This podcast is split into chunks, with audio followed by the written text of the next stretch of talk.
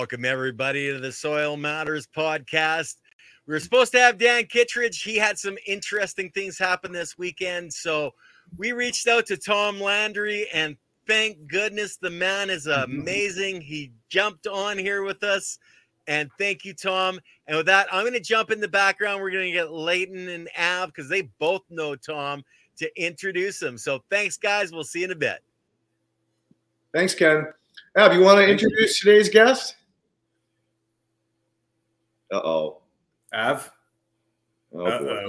He's glitching. This is just we'll just be patient with him. But well, welcome to the show, Tom. Why don't you uh, start by uh, telling us a little bit about yourself, your history, and how you ended up here? Uh, okay, yeah. Um, I started uh, growing, I'd say, about 12 years ago. Um, just kind of decided it's something I was, you know, curious about, interested about.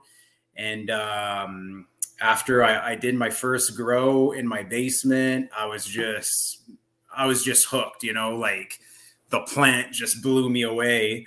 Um, and luckily, I actually started with organics right away. Um, my dad's a gardener, always gardened organic. We, as a family, always tried to eat as organic as possible. So for me, I never even thought about uh, going synthetic. You know, a lot of the stories you hear about growers uh, that are doing living soil, uh, you know, say, well, I started with the bottle and this and that. But uh, actually, for me, I, I, um, I re- went right to organics. Uh, discovered, uh, you know, the sub sub cool scene, the super soil, all that. Um, did a lot of experimenting with that over the years. And then when I met you, Leighton, you kind of changed my whole perspective on it. You know, uh, I wanted to start uh, growing in beds, and um, I thought I was just going to fill all that with uh, potting soil. And um, you told me about the horizontal system. As, at first, I wasn't sure, sounded complicated, um, etc. But um, you know, with uh, research and learning more and more about sand, silt, and clay, uh, I realized if it was a no-brainer, a good idea. Um, I even um, call remember calling Av after our first confer- conversation. This would have been uh, about three years ago, and I asked him like, "What what do you think of um, building horizons in a bed?" And correct me if I'm wrong, Av, but I think you were th- maybe thinking of creating like amendment layers, right? Which was kind of a thing in the uh, in the subcool super soil uh, scene. You know, like you used to amend the bottom a lot heavier than the top. That was the idea, right? So um, he was like, "Ah, oh, no, I don't think it's a good idea." But then I, I told him, "Look, I'm really talking about horizons here, not layers of amendments." And um, you know it didn't take him too long that I think he he was on board, and um, you know luckily uh, I've known Av uh, for a while, and you know we talk once in a while. I learn I learn a lot from him. Um, so I, I often uh, double check ideas with him that I have, like, hey, what do you think of this? What do you think of that?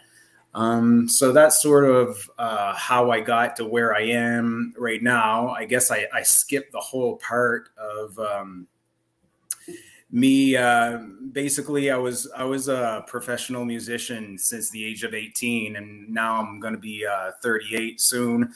Um, and four years ago, my my daughter was born, so I couldn't really live the rock and roll lifestyle anymore. You know, playing shows every night till 2 3 a.m getting home at 4 a.m was gonna, wasn't going to work out. Uh, and i knew that um, my my you know like music was my passion but it became my job. So I, i'm the kind of guy that i need to have like a hobby passion right? So that totally became uh, growing weed. So um where you know I was going to have a daughter, I had to get things under control. So I thought I'm going to get licensed, right? So I'm gonna I'm gonna apply for a, a micro cultivation license um, from Health Canada, um, which I did.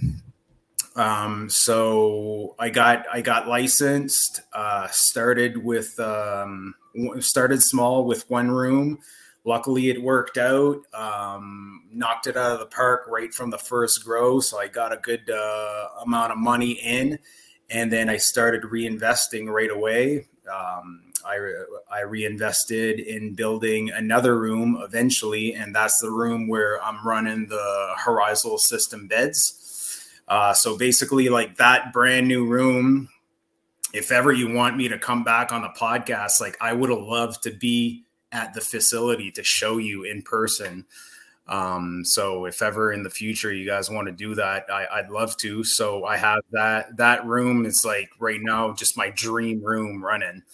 Um, I'm done my first grow in it, and uh, in the other room, I'm still in uh, organic pots, more of a super soil kind of kind of thing going, uh, which I'm still reusing the soil, and it's surprisingly like it's working out really well. Still, like grow super dank weed in it, uh, but clearly the the horizontal room is just like kicking ass, incredible, incredible. Um, so I'm just uh, waiting for spring because everything's frozen right now.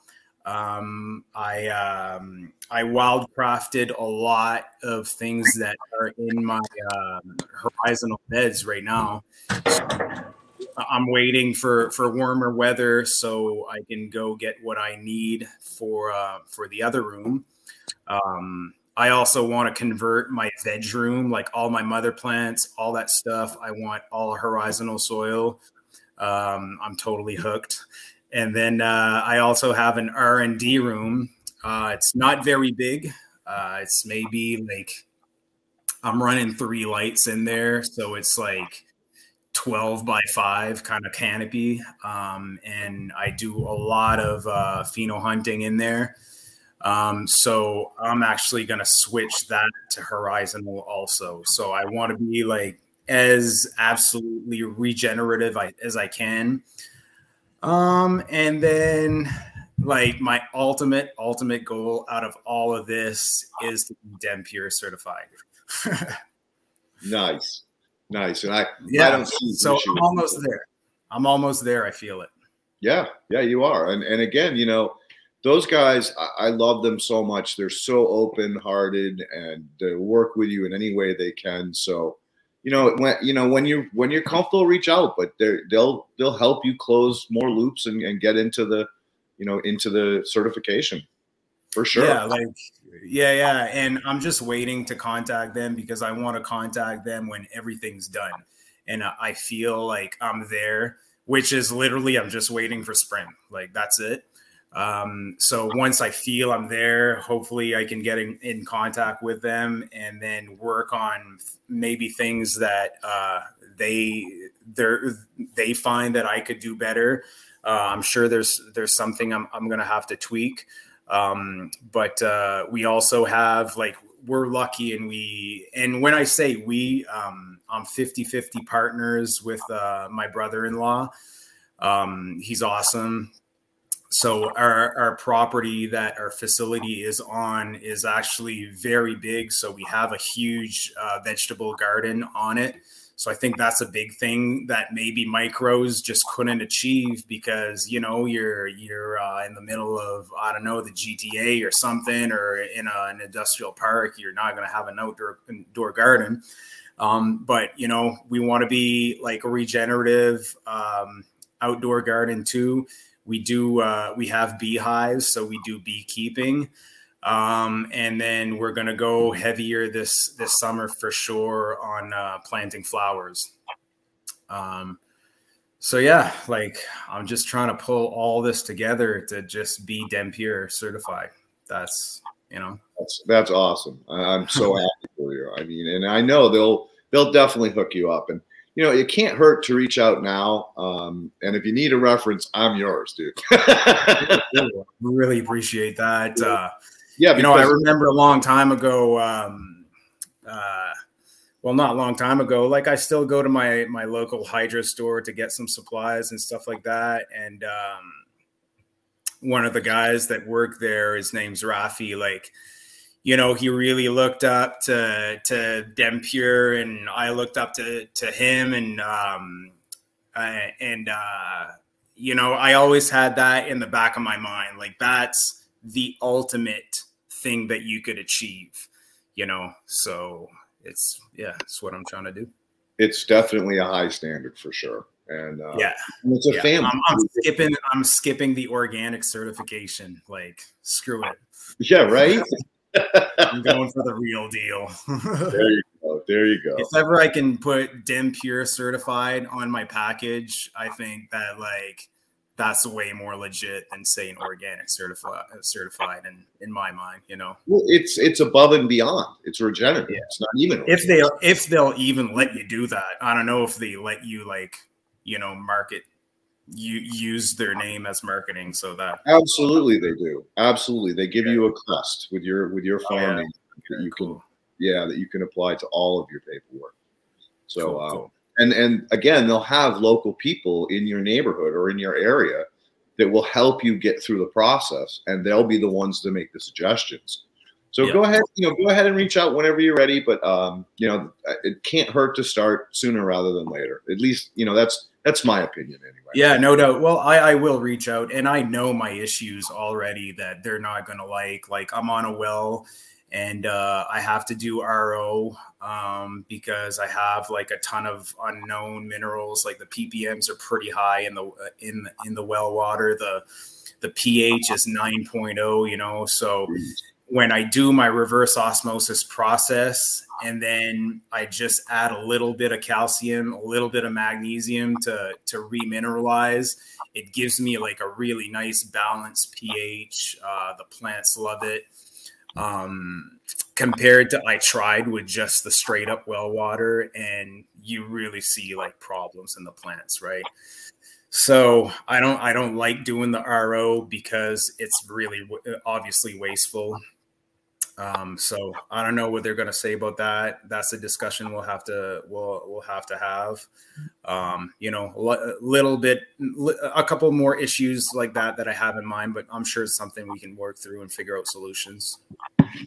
Yeah, you know, again, they're not they're not restrictive. It's all about finding solutions. So if you have yeah. to use an RO, you have to use an RO. You don't have a choice.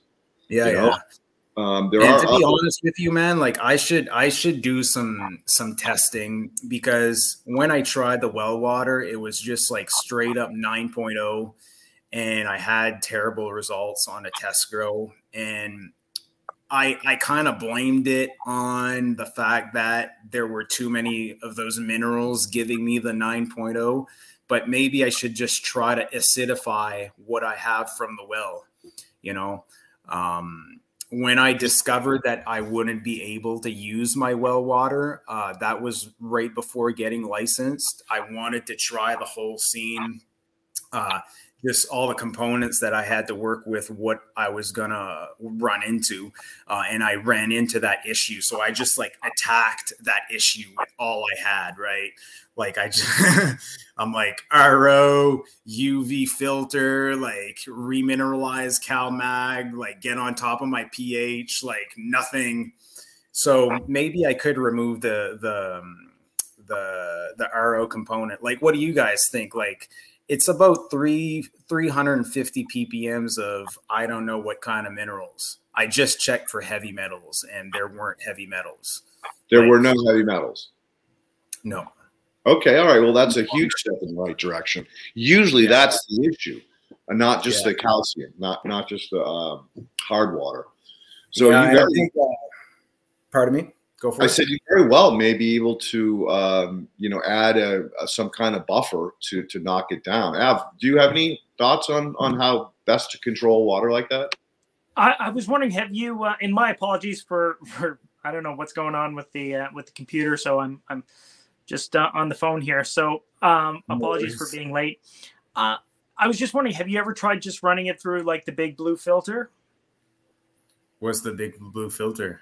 The, the I don't know. It's called. I think it's called the big blue filter, but it's just a, a carbon-based filter. Uh, some, sometimes you can get filters that are just doing a bit of a sand filter and just trying to uh, clean some of the some of the organic material as well as some of the minerals. So well, it, it passes through a sand filter actually because the water, another issue, smells horrible. Mm. Uh, because uh, it must be sulfur gas. It really smells like rotten eggs. Uh, so I pass it through that, then it goes through the RO, um, then it's it gets remineralized. Yeah. Um, yeah. So bottom line, I know I could get uh, ahead of the problem using um, citric acid, no problem. So I can dial in my pH with that. Uh, it's just again the unknown of that like 350 ppm. Like, like, do you think that I could have salt buildup issues in beds and like things like that if there's that much minerals in the water? I and I I think another good first step is is to get it tested and to find out what what is causing that 350 ppm. Um, yeah. Ho- hopefully, it'll get. I should get on it. Like, yeah, I just tested for heavy metals to make sure that I wasn't ra- running into that risk, yeah. and then I asked the lab, like, okay, well, what what other um, uh, elements can I can I test for? and they just told me well it's unlimited like you got to tell us and i was like oh okay i don't know but what do you guys think? Like, should should I just um, test for sort of uh, minerals that are uptaken by by plants? Uh, I think I think it's you, you should definitely. Um, I think a typical household water test should be able to uh, highlight the majority of the minerals that we want to be looking at. But yeah. predominantly our cations, we also want to make sure that you are looking at your bicarbonate levels that's probably going to have a greater influence on on whether it's something that might need to go through RO. Um, yeah. And and um, but yeah, your your calcium, magnesium, sodium, and then and then some of the other um, trace minerals that can be can throw things off, like excessive iron or uh, or or manganese. Um, That's exactly what I was trying to prevent. You know, I was like if I have that many minerals, like something could cause a lockout, something could happen. So if I just RO it and then a bit of calcium, magnesium to to remineralize, um, you know, that was a safe route because I I needed uh, a for sure fix, you know, and it totally worked. Um, the thing with like adding just a bit of CalMag to to RO too is that it stabilizes your pH, so I don't have to throw um, I don't have to throw citric acid or nothing like that in it. Um, and, so, uh, and I'm going to throw this question probably to both of you, uh, but uh, has anyone ever used fulvic acid, like a, a, true fulvic acid, probably have a low pH? Um, has anyone ever tried to use that as as a pH down? I haven't tried. Um, you know, that's a great question. I've, I've always used humic acid for that um, because I want those um, other added benefits of of its buffering power. So, uh, so, one, so using humic acid as a pH up. No, no, uh, using humic acid as both a pH down because it's a low, it's an acid, so it knocks the, it not definitely knocks the pH back a bit. But, um, most, but it's most most humic acid is is isn't it like pH neutral or even alkaline? it's a little bit alkaline usually yeah and and you know to be honest with you um because there are so few places that can test humic acid for what its properties are i've never actually gone down that road like for tom i would have said hey you know definitely get the water checked basic chemistry you know you don't need to get crazy um, definitely heavy metals and then go go you know make your assumptions or your changes from that point on but in, in my experience, whenever I've used humic acid, it makes chemistry that's out of whack play nice with itself. I, I don't know why. I can't explain it. You know, I've had these conversations with uh, Robert Faust, or Dr. Faust, I should say. and he's like, look, there's so many different components in humic acid that it, it'll be a lifetime before we can literally unstitch it to figure out what's doing what and why this is, you know, why it's working and why it isn't. I actually like got, sorry, go. No, that's right. I actually got hit up by a, a, grower that we had on the other podcast that I did with Brian. Um, she hit me up because she was having some uh, amazingly healthy plants, but her test results were horrible. Her, her pH was like four nine five, um, and but she wasn't having any nute lock. So I'm like, well, what have you been doing? She goes, well, I always every other week I hit it with humic and fulvic acids. I'm like, oh my god, there you go. That's why you're not having deficiencies. Um, her nitrates the fucking roof.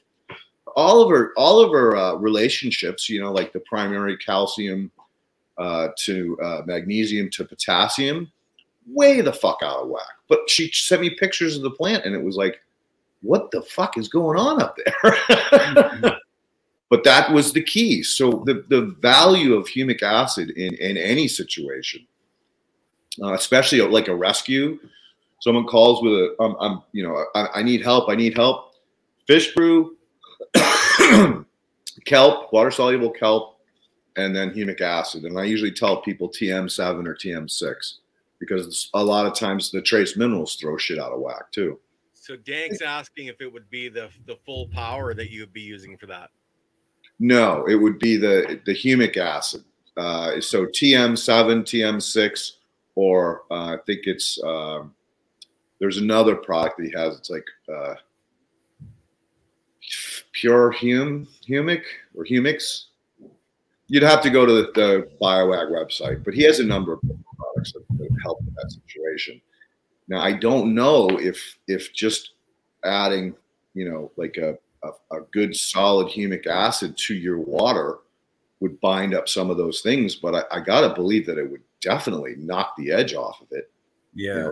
You know, well, let's back. say you put some like TM7 in uh, a water tank, like that could get pretty nasty, right? Like, is, is there a, a humic um, uh, humic acid product that you can think of that you'd put in a water tank and things would stay clean?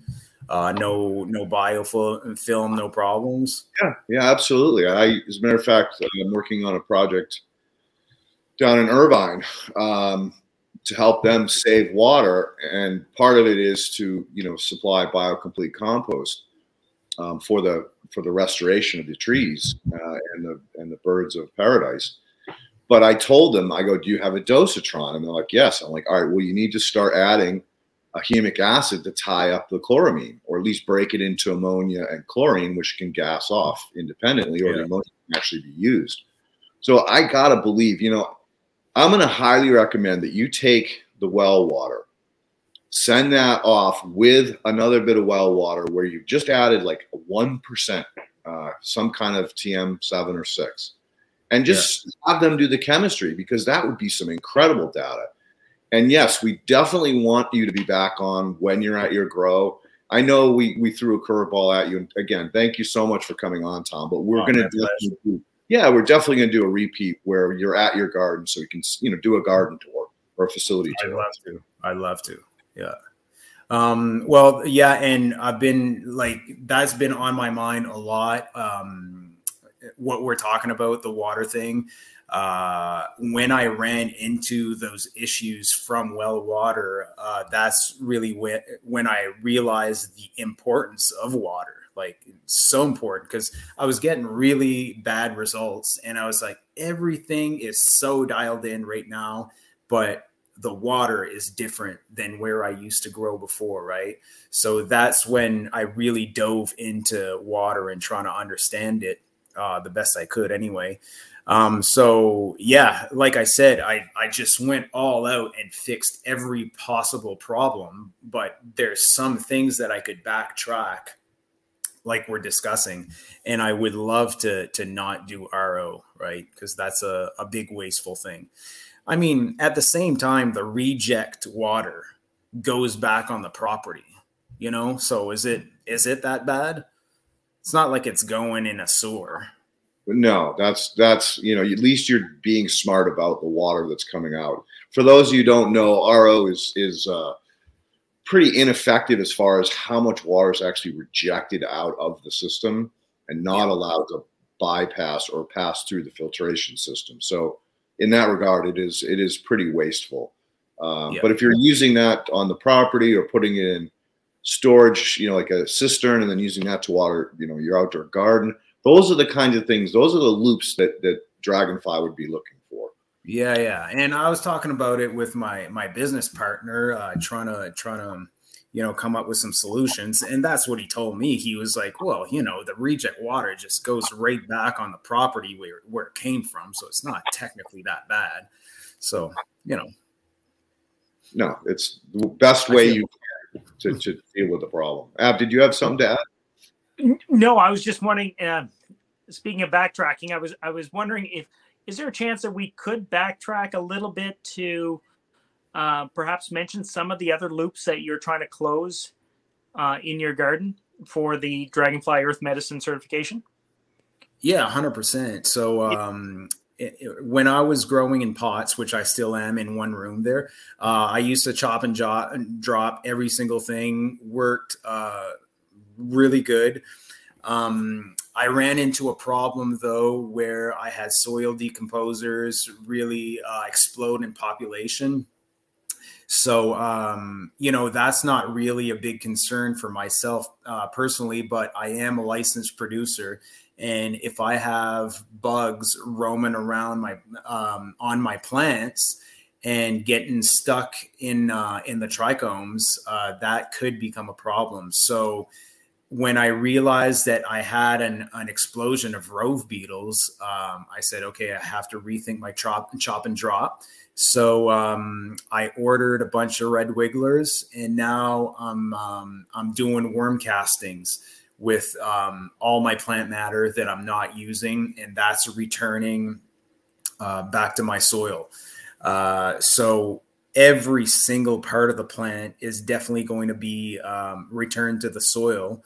Um, I'm going to obviously keep reusing my, the soil in my beds, obviously, just as I am um, in my pots. So, you know, as far as amending, um, I'm going to have to work with you guys, if you don't mind, with the with the reamendment process. And that's another issue of being fully regenerative is that I think that if I'm selling my buds, obviously those buds contain uh, a lot of nutrients uh, that go out the door. So I'm going to have to replace them um, somehow. Um, I know DemPure, like they really need to know where that is coming from. Um, and it's really important. So, you know, I'm going to have to, to work on that. That's another thing to, to tackle. Um, but I mean, as far as reusing all my plant matter, reusing all soil, I think it's pretty damn close to as closed loop as you can be indoor selling your flower. Would you guys say? Well, so far you've already gotten, you've got your water loop, you've got your soil loop, you've got your cannabis loop, you've mm-hmm. got worms, you're going to do an outdoor veggie garden, you're going to do a you're going to do a flower or pollinator garden. There's six loops without even thinking about it, brother. Oh man, you're, you're almost there. Yeah, yeah, yeah. It's, yeah, it's really exciting you, to me. I mean, you uh, you're you're growing uh, some banker plants and some beneficials in amongst your in your horizontal bed. Yeah, I am. Yeah. Um, so you know that's another thing I got to learn more about. Um, sort of I don't know how to do it properly. Like I'm just having a little bit of trouble getting plants to really grow under a thick cannabis con- um, canopy. You know what I mean? So uh, I I put a bunch of uh, straw to cover the beds right after I was finished building the beds, and there were seeds in there, so that's like growing big time. Um, and nothing. So check it out, like.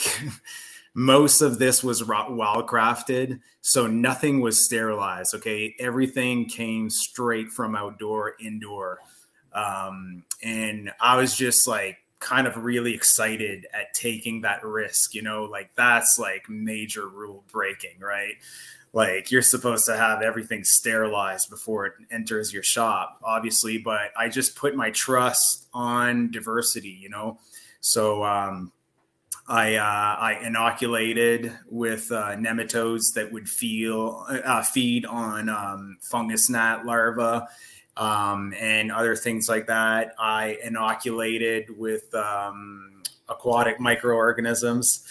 Um, so anyway, um, and all that outdoor soil hopefully contained a lot of diversity too. And I'm having I'm at the end of my first grow right now. I was actually going to harvest tomorrow, but I I just decided to let them go two days uh, more, so I'm going to harvest Thursday, and I I think I might have seen like honestly three or four fungus gnats kind of fly. Like oh might be a fungus gnat um i didn't see any rove beetles like everything is totally totally under control uh, but yeah, back to the cover crop.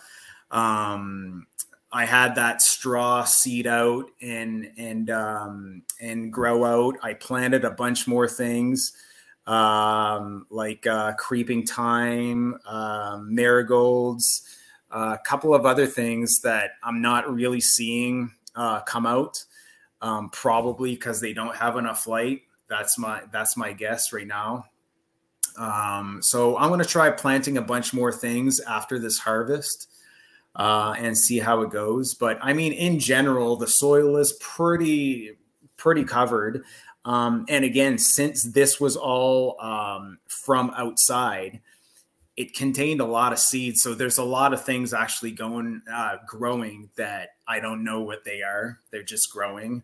Um, they don't seem to cause a problem. Uh, my my uh, the guy I grow with, uh, Danny, is always like, "Man, get that app, and we'll just like try to identify uh, th- these plants," you know. But um, I think, correct me if I'm wrong. Like the main goal is to have your your soil covered with plants and have um, roots growing in there. Um, you know, with their exudates, just uh, um, uh, you know, contributing to to to adding uh, diversity and exudates, and you, you know the story. So uh, yeah, that's what I'm doing so far, but still a learning curve.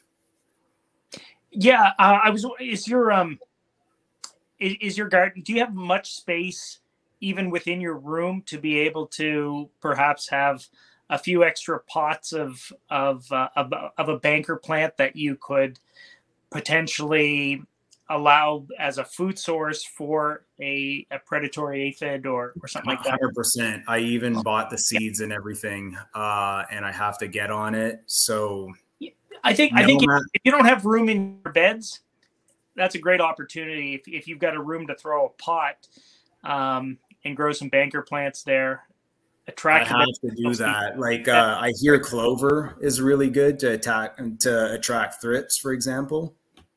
Be careful of banker plants in that regard because if you're not checking them, or that would be called a trap plant. If you're not checking them daily, yeah. then you could quickly create a nightmare for yourself. Okay. Um, so I usually tell people, look, if you're really busy and you're, you know, bouncing off the walls like a super ball, don't use trap plants um, because they're they're a potential to just create incredible nightmares. Because you are in a controlled environment it's yeah. the perfect environment for them to get out of control. Literally. Luckily um, though like the, the only thing i really run into is thrips. And i think i don't know my whole life of growing weed i've always had a little bit of thrip pressure in organics. And you know thrips if if you know how to deal with it uh you know it's not gonna it's not gonna screw up your garden too much. Um so yeah luckily i'm i'm really exposed to the elements too. I, I feel like i'm pretty much in the forest surrounded by forest. Mm-hmm. so like if there's things that want to go through cracks and sort of get in my facility and attack my plants um, they're kind of gun- going to. Um, but I think just keeping it like strictly organic must help big time with with that whole situation. So there was an episode we did uh, way back when when I was first doing the podcast three years three years ago, um, well, almost three years ago now, where we had Joshua Steensland on, and he's he's a he's a rock star in the industry as far as being a pioneer and getting information out to people and well, he's, a, he's, a, he's, a, big inspiration of mine for sure. Yeah, yeah. I, I love I loved his approach to cover cropping. He said I threw everything, including the kitchen sink, at it, and whatever survived, I added more of them, and I just let it go. And he goes, "Yeah, a lot of the stuff died back as the canopy got big, but that's fine because it still provided all that soil structure from the roots um, and nutrients as those roots broke down, or, or organic matter for the decomposers. So I mean, it's a win-win across the board either way, and especially like when you're getting ready to reset the room, those little cover crops have a chance to to get somewhere before totally. the canopy gets too dark and shuts yeah. them off. And then yeah. there was another suggestion in the in the chat here, which I thought was a great idea. Just get some T, what are those T12s or T6s, and just mount them on the side of the wall, shooting underneath the canopy. You know yeah. that may work really well for you as well.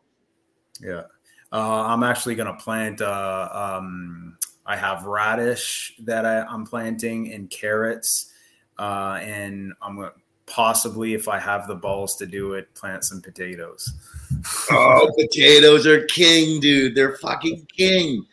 Oh my god, they provide so much food in the soil, and you can pull one out. The only it. thing that scares me is like what what scares me though is like when you grow potatoes outdoor, you get like all kinds of pests attacking it. Like you should right? be you should be fine, you especially fine indoor. Yeah, you should be fine indoor. I mean, I've had conversations with Josh and Callie about the power of potato and cannabis in combination, and and they'll swear by it too. They they don't know okay. exactly why, but they've had cannabis plants literally grow around a potato. okay, interesting. Okay, yeah. well, there's a relationship. I'm planting must, some. Yeah, it must it must be something to do with the starches or whatever. But I'm assuming you have worms in your bed, right? Yeah, yeah. I mean, so, I inoculated the beds with worms. Uh, I haven't dug in to see how they're doing because uh, again, it's my first uh, it's my first run. But yeah, what do you think? I was kind of I was kind of um, uh, thinking about this. Like, if you really want to encourage worms and you're not chopping and dropping, do they have enough food in that soil?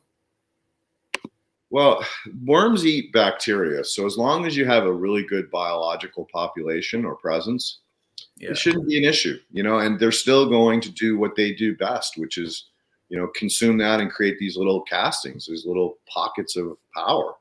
Um, yeah. Um, plus they provide aeration. So, and if, and if I'm wrong, I was thinking too, like the whole no-till thing where you don't get the root ball out, obviously, like that old root ball is probably pretty good worm food. Absolutely, my friend. Absolutely. Gonna, yeah, yeah, exactly.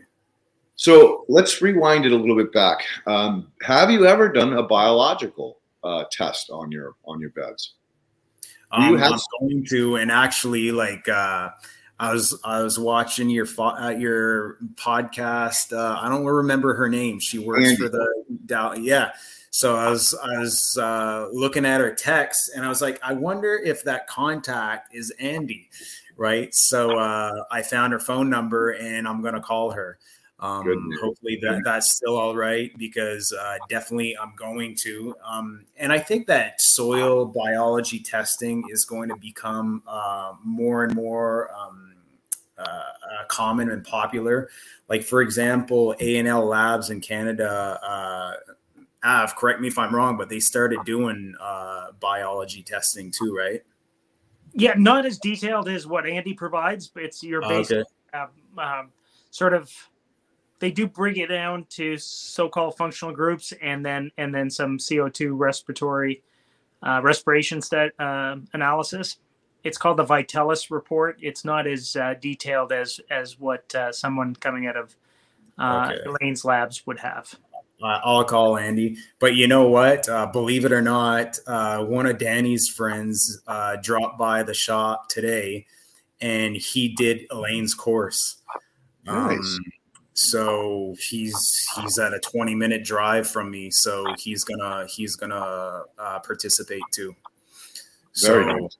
we're we're on it. Like you know, that's what I love about um, about uh, Leighton and you, Av. Like you're always trying to find the next cutting edge right so i want to leave no no stones unturned like i'm doing i do did soil testing before the grow i did plant tissue analysis every two weeks i'm taking sam soil samples this week to test after the grow i'm going to do the biological like i want all the data possible um, you know i love the whole feel of growing weed um, because it's definitely an art and I grow with observation. I grow with my eyes. I've always done that, but I feel like if you really want to be on the cutting edge and grow the best weed possible, like you have to be lab testing. There's it's just no brainer.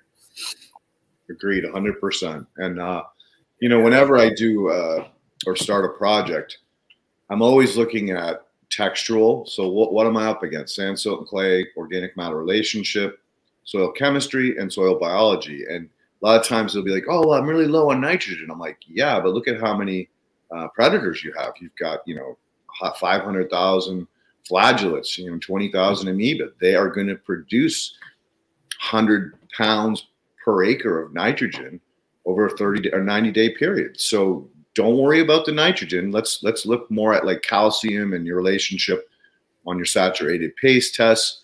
Um, there's something, and Av, I'd love to have this conversation with the right person, but there's some kind of relationship between calcium and nitrogen that I don't understand. Uh, Steinbrenner talked about it back in the 20s. Um, and in my experimentation with Agrimin, I played around with adding calcitic lime um, to just straight up GOM and had some really interesting results. I basically tested the GOM before, you know, as a control. And then after I was finished mixing the product together, getting that GOM to a point where it was no longer going hyperthermophilic, then I sent uh, off that test. And when it came back, the nitrogen was 4.521 was my was my NPK, and before it was 0.05 and no and high in potassium. So it was it was like a 0.0504 or something crazy. So look at look at what I did to that just by adding lime. I, I've got way higher nitrogen. I've got potassium in lime, and I got mag in lime. just by doing that one thing. Now the volumes were were tricky. I, I, had to keep playing with it until I got the the temperature to calm down.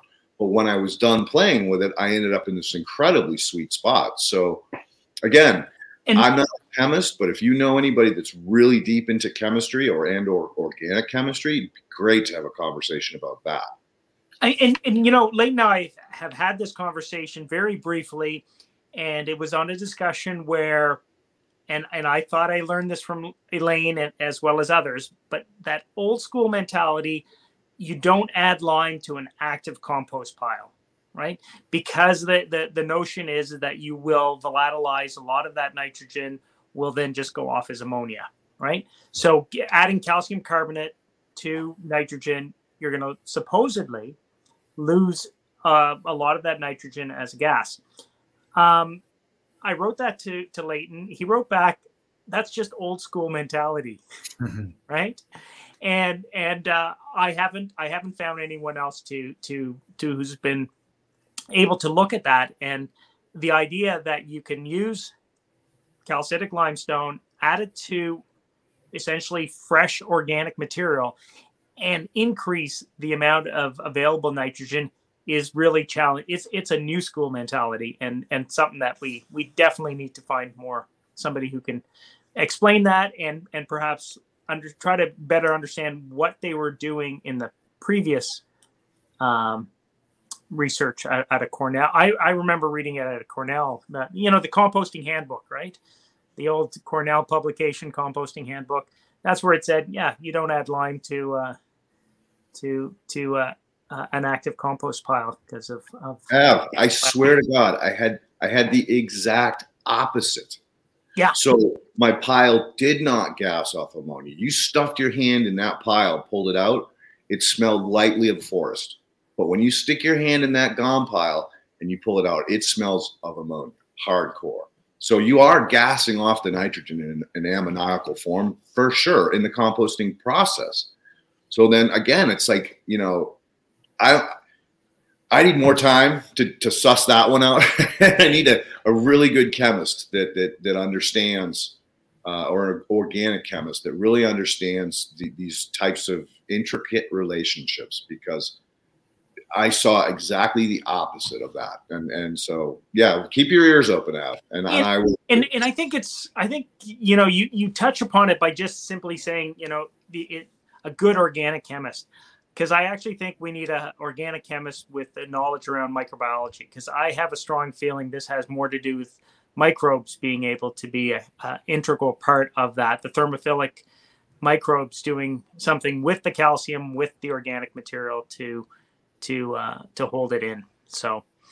Uh, and you know this gets this gets even crazier because right now I'm working with the Muncher crew. They're constantly using calcium in an aerobic digestion. All right, there's got to be something to this app. He Mo's work is so parallel to mine; it's not funny. Um, he keeps it at a certain temperature range between 100 and 104, I think, or 110. That's you know that's one of the sweet spots for for getting high biological activity. He keeps the the pH exactly at, at I believe six eight. Again, we'll have him on the show in May 1st, so we can really get get into the weeds with this stuff. But no, he's adding calcium to his process. So there's got to be something to it. So yeah, to be determined or keep your ears posted, right? so it's sorry we got off the topic there, uh, Tom, but you know I really wanted. All good. So yeah, a little really, over my head. So what I really wanted to ask you was, um, for the audience sake, um, can you tell a little bit about how you wildcrafted this stuff? Now, when Shango did his podcast on building a horizontal bed, he used to call me bitching at me because, you know, he was like smashing up rocks to make little ones for the gravel. You know, he got crazy, right? And it was a lot of work. And so he'd be bitching at me. I'm sore as a motherfucker hiking up and down the creek to get the clay. Can I use the sand next to the where the water comes out into the ocean? You know, all these crazy questions. So please tell us a little bit about your story in wildcrafting. Yeah, well, uh, the guy that I grew with, uh, Danny, um, he used to grow on Denman Island um, uh, in BC for a long, long time. I think he he he was there growing uh, outdoor weed for about twenty years. Um, so you know, as far as like can um, cannabis labor like that is the man right so if you ask him like hey where can i find like a good sandy loam do you have any ideas where i can find silt like he just like his brain just connects and he's on it right? So uh, he had a friend that um pretty like really close to where he lives. It's about a half hour from the shop. Um they he's got a pit. He's uh he's he's in real estate. He owns a bunch of apartment buildings. And when he needs materials like he has his own pit in the middle of a forest. And it happens to be an ancient um, ocean bed uh it's it's uh close to close to the bay of fundy basically right? So you go in there and there's all these fossils, all these really, really interesting, uh, in, interesting jagged rocks of all kinds of colors, like exactly what you want, Leighton. Um, and they happen to have all the equipment to truck it out of there and bring it to our, to our facility, right? So that was freaking awesome. Um, and around the pit, um, was the was the forest soil. Uh, so it's uh, it's a very sandy loam and it's very very deep. So you it's you know kind of a little cliff. You see the organic matter on top there, and then it's just your sand, silt, and clay. Uh, so I know it's not the best to take that from nature, but it had to come from somewhere. So it was a one-time thing that we took. Um, you know, we took a couple yards there, and uh, trucked it to the shop. And um, I did a bunch of uh, jar tests, you know, to try to find out um, what I what I had as far as sand, silt, and clay um, ratios. And um, you know, it, it's really hard to determine. Um, and we can talk more about that because of the whole, you know, uh, interpretation of sand, silt, and clay and the way that the labs are testing for it, et cetera, et cetera. But uh, bottom line is that I wasn't really seeing the middle part where you would have the silt. It, it, seemed to me like it was really heavy on on sand, which is a good thing, and it had some clay too. So, in the back of Danny's house, um, believe it or not, he's got uh, fresh spring water going through uh, a marsh with beautiful silt. Uh, so, we went in there, um, called a buddy with an excavator, and took a couple scoops, not too many. Uh, brought it back to the shop. Um, it was extremely difficult to uh, to fully dry. So I like I have a dry room right to to dry my cannabis. So I made sure I had zero cannabis in there. Like everything was cleared. We brought the silt in there, okay, and I just cranked my dehues uh, and I, I got it fully dry. So I had like pretty close to pure silt. Like I did the jar test on it, and there was some clay, which was fine with me. There was a little bit of sand too, but mostly silt. So then when I took that stuff and I uh, mixed it in with my my forest soil, it really created that middle layer of of silt that I was looking for. Um, so yeah, basically like uh, rocks from an ancient uh, ocean bed. Um, right next to that, the forest soil mixed in with the silt to get as close as proper ratios as I could from uh, Danny's Marsh. And uh, that whole mix um, was mixed in with uh, organic matter, of course. Um, and then before before going all in on anything, I do a test. So I did a test in a pot with exactly that. It absolutely like blew my mind, uh, even compared to, to, to plants doing really well in straight uh, potting mix. Uh, so when I realized that I really had it down, I had no issues. Um, yeah, I went all in in the beds. So the the rocks, the sand, uh, the sand, silt, and clay are all wildcrafted um, locally, and um, of course uh, the the the potting mix uh, wasn't. Um, so uh, I actually got my potting mix uh, f- from Ontario, uh, from a company called uh, Black Swallow um, Living Soils. Uh, again, I tested um, their potting mix first to, to, make sure it worked for me. Uh, I also got uh, lab testing done. It was all fine. Um, it's aerated with pumice too, so I, I, I went with that instead of the perlite. Um, so you know, it's kind of half and half, half wildcrafted and half with the help of uh, Black Swallow. And I mean, they're really legit too. Like um, especially as far as passing every test that I have to pa- to pass. They're absolutely 100% on it. Um, uh, all the amendments, for example, that they provide will be super low in cadmium, and uh, cadmium uptake in cannabis uh, is definitely an issue. Um, but if you run their potting mix or you run their amendments, I can almost guarantee you you're going to have like mind blowing low amounts of cadmium.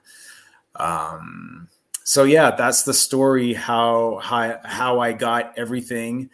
Um, now the whole mixing and how to put it in the beds. Um, honestly, man, like I, I feel bad, but it was in the middle of winter. It was pretty hardcore. Uh, I couldn't really get a soil mixer. So what we did is we did like mini batches at a time of sand, silt, clay, organic matter.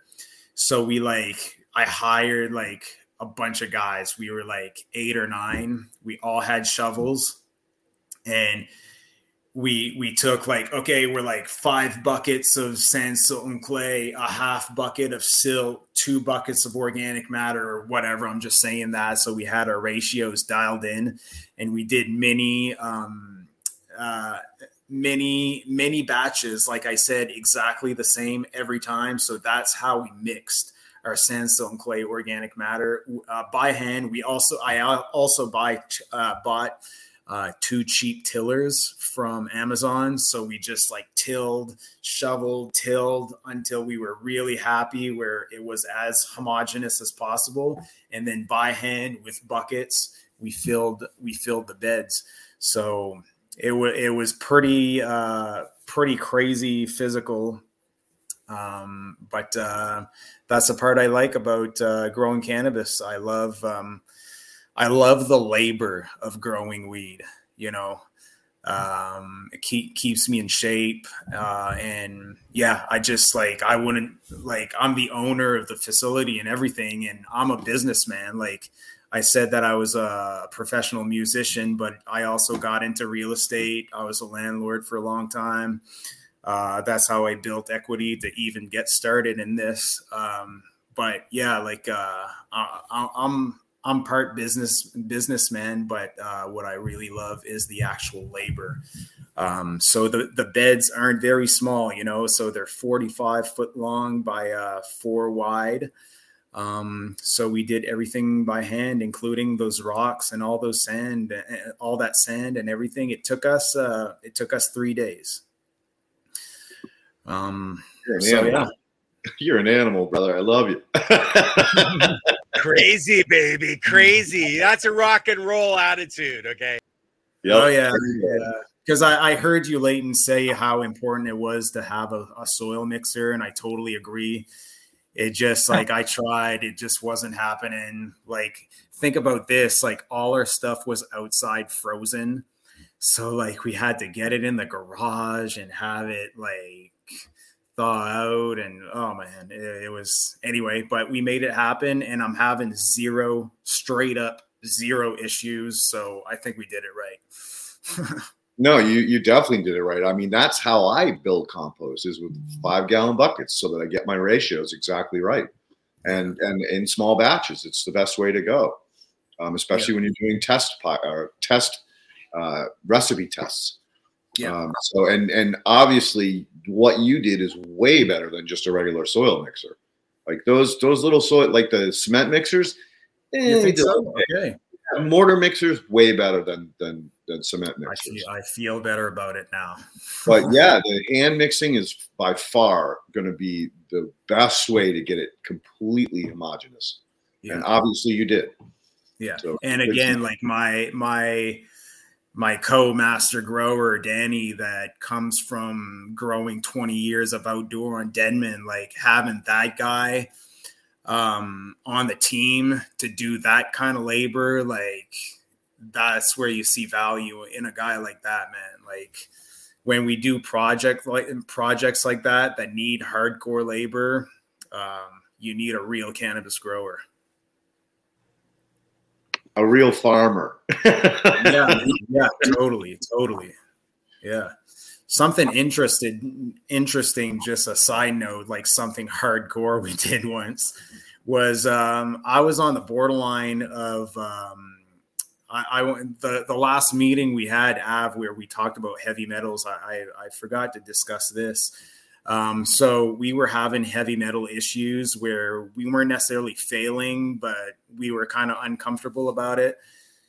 So I said, you know what? Like, we're going to take. Okay. So Av told me this. He was like, dilution is the solution probably to pollution, right? Because I was having cadmium issues. So we went and took out by hand out of all our pots, like three quarters of our potting mix and unfortunately, well, didn't throw it out. We put it on the garden, so it's all good. Um, but uh, I replenished it with just like soilless, um, all by hand um, in the room, and then like top dress amendments um, over that and mixed worm casting. So like redid the whole thing, like two thirds, three quarters, or something. Um, so that was a hell of a work day. Um, and I did a whole grow and curiously, man, like the amendments that I used, okay, was the same as I used in another room where I had next to no cadmium and still that that pot that had that remaining like let's say bottom third of like heavy cadmium not that bad uh, soil the plant picked up the exact same amount. So all that labor was worth nothing. no, it? What about that? Is it just that oh cadmium is present? You have no molybdenum, picking it up. It, it's all lessons. It's all lessons, my friend. yeah.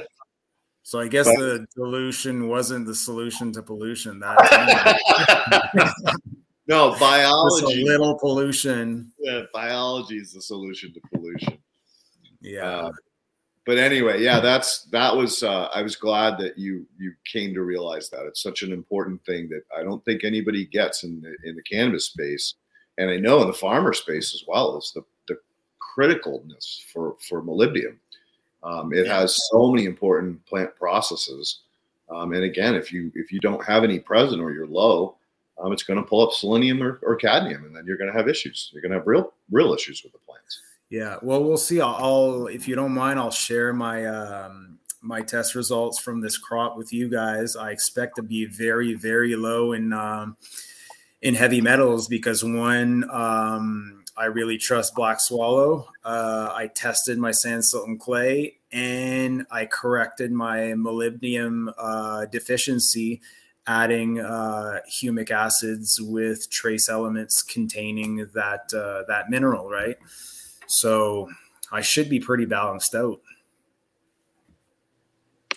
Yeah, I'm looking forward to seeing those results, my friend. That's uh, yeah, that's yeah curiously man like the the plant tissue analysis that that came back every two weeks i was talking about it with Av actually like the only thing that i was really hitting um, on target as far as the labs targets were nitrogen so i wasn't very high in nitrogen just right on target but almost every other mineral i was like just like the plants were just taking it up big time um, so my plants looked not toxic. Uh, it didn't look like it has had any toxicity of any um, mineral or nothing like that.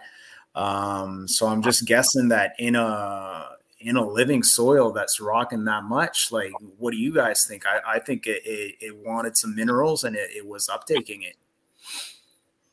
Yeah, you know, um, this is this is it's almost fortunate that we didn't have Dan today because this I think is a nice a nice lead into Dan next week, right? Because a lot of what Dan Kittredge talks about about not you know in the in the Bionutrient Food Association is just that you want to have incredibly remineralized soils so that the plant can choose whatever it needs at that time.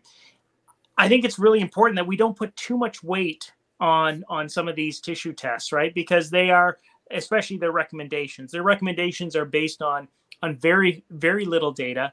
That data is is probably pulled off of a handful of strains.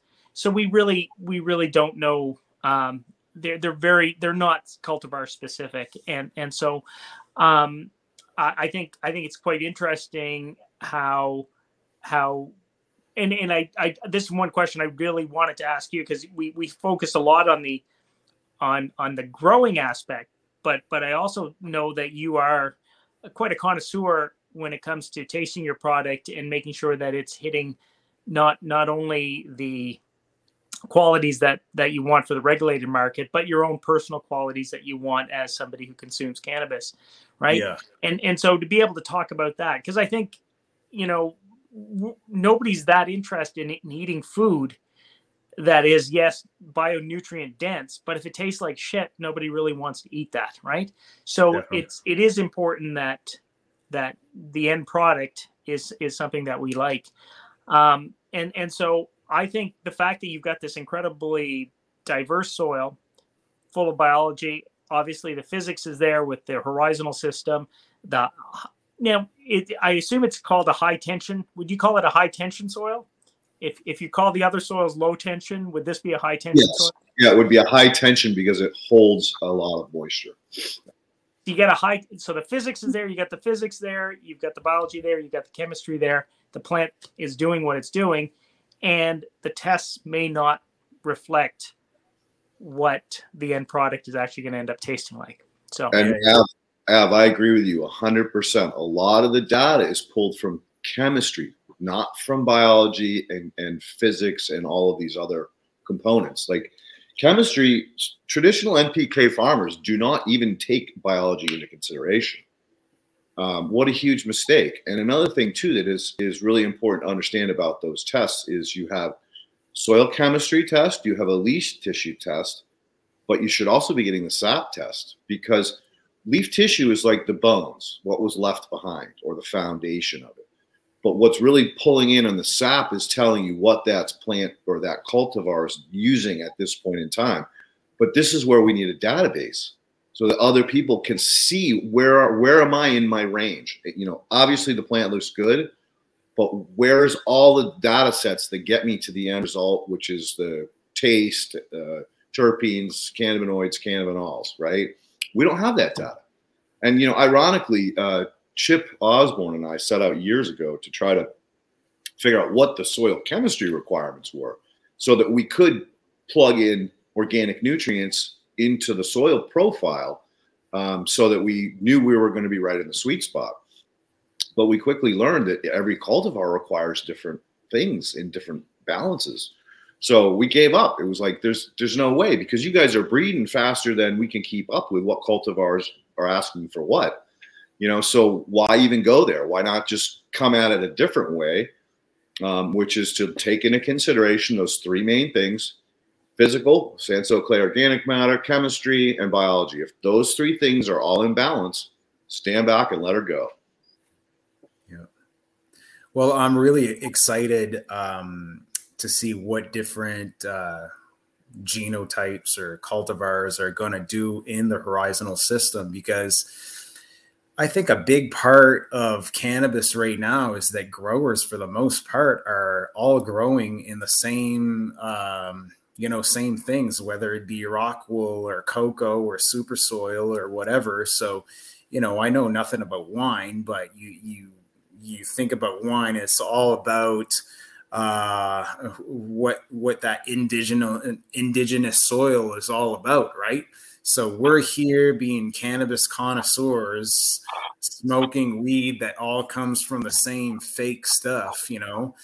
So like I'm really interested in what we're going to see in the next few grows with um, all this locally crafted um, soil you know so important um incorporating that sand silt and clay that to me like adds such another whole level to possibilities that uh, you could have from um, from plant plant expressions right?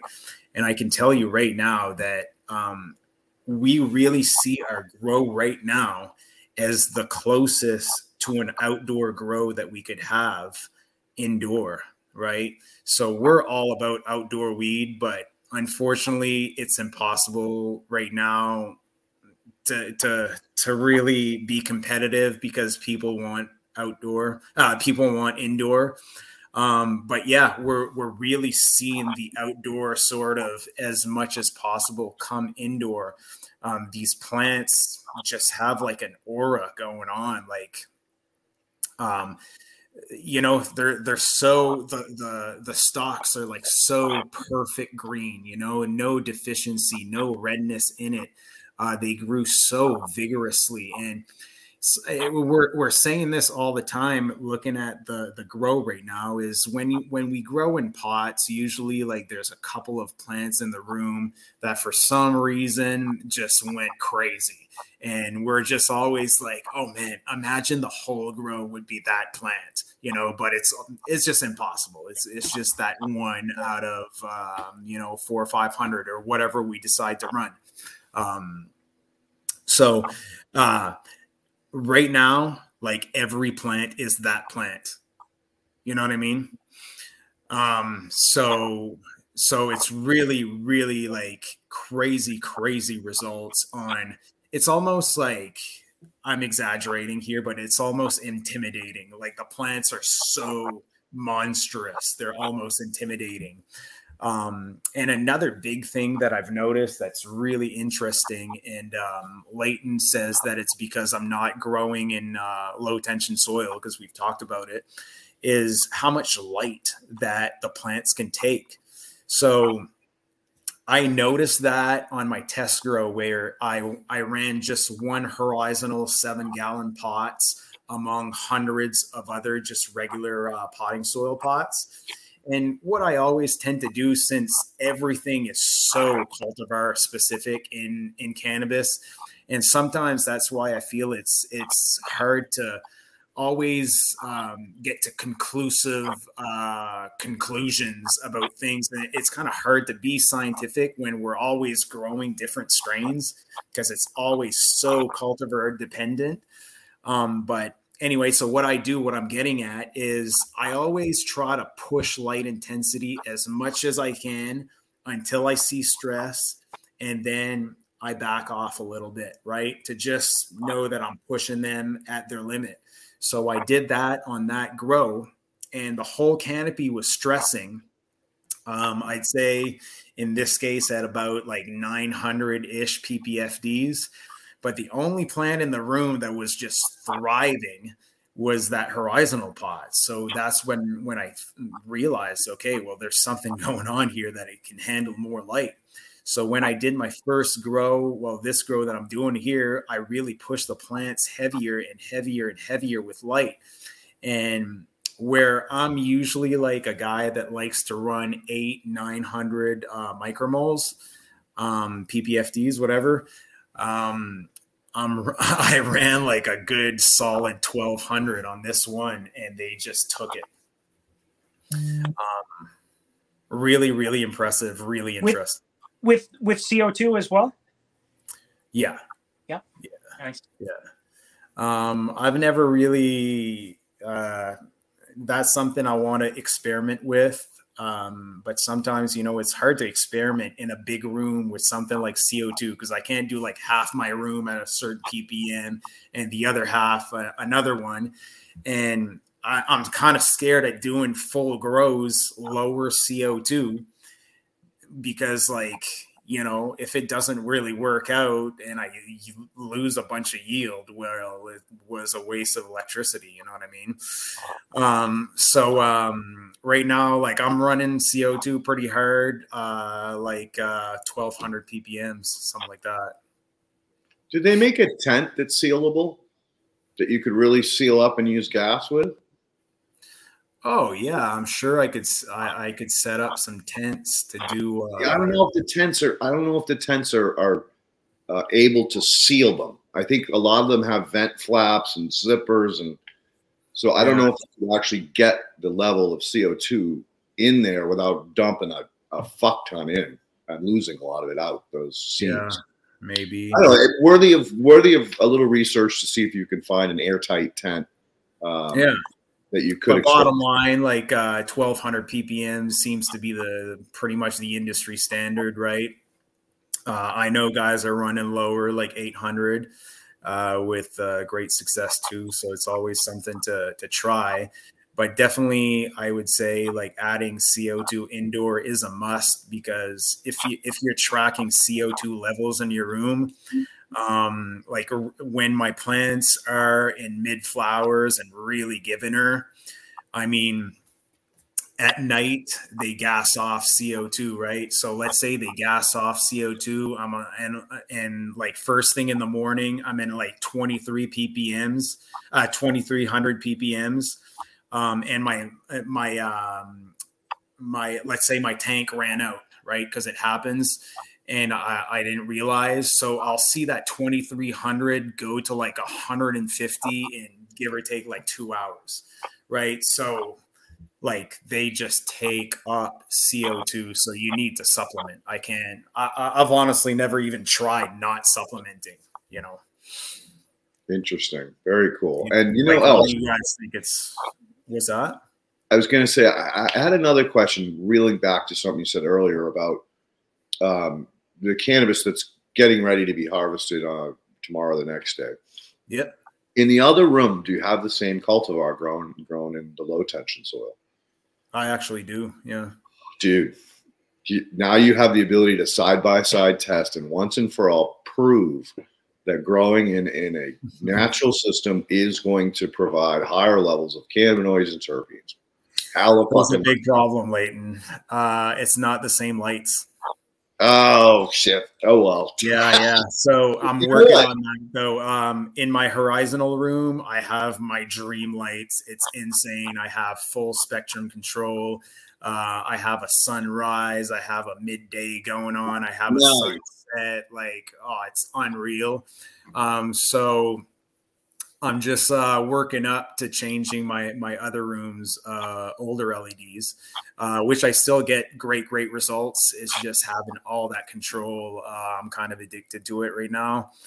Um, so yeah, I'm I'm honestly just holding off because it's gonna be. We're talking about labor. That's gonna be labor intensive.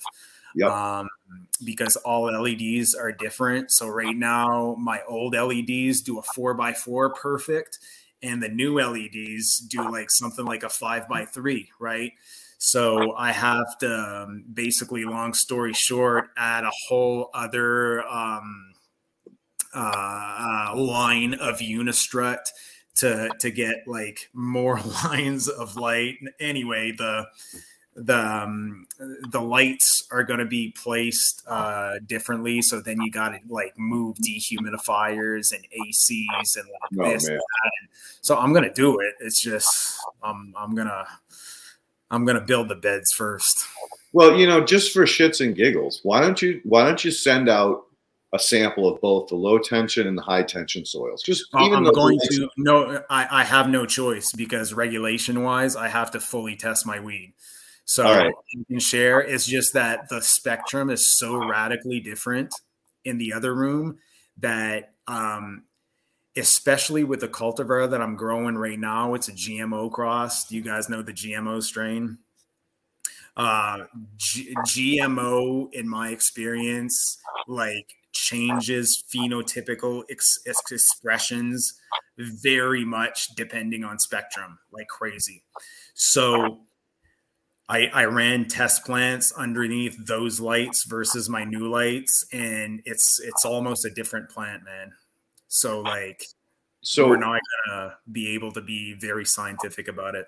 So what about when you plug in your next run, you drag a couple pots into that room so that they get the same light and then run the whole cycle. True that, yeah. Um, the only problem with that, and I'm not against it, that's a good idea. Let's do it all right let's do it. I'm, I'm gonna figure it out. But it's gonna raise it's gonna raise that plant um you know another 18 inches.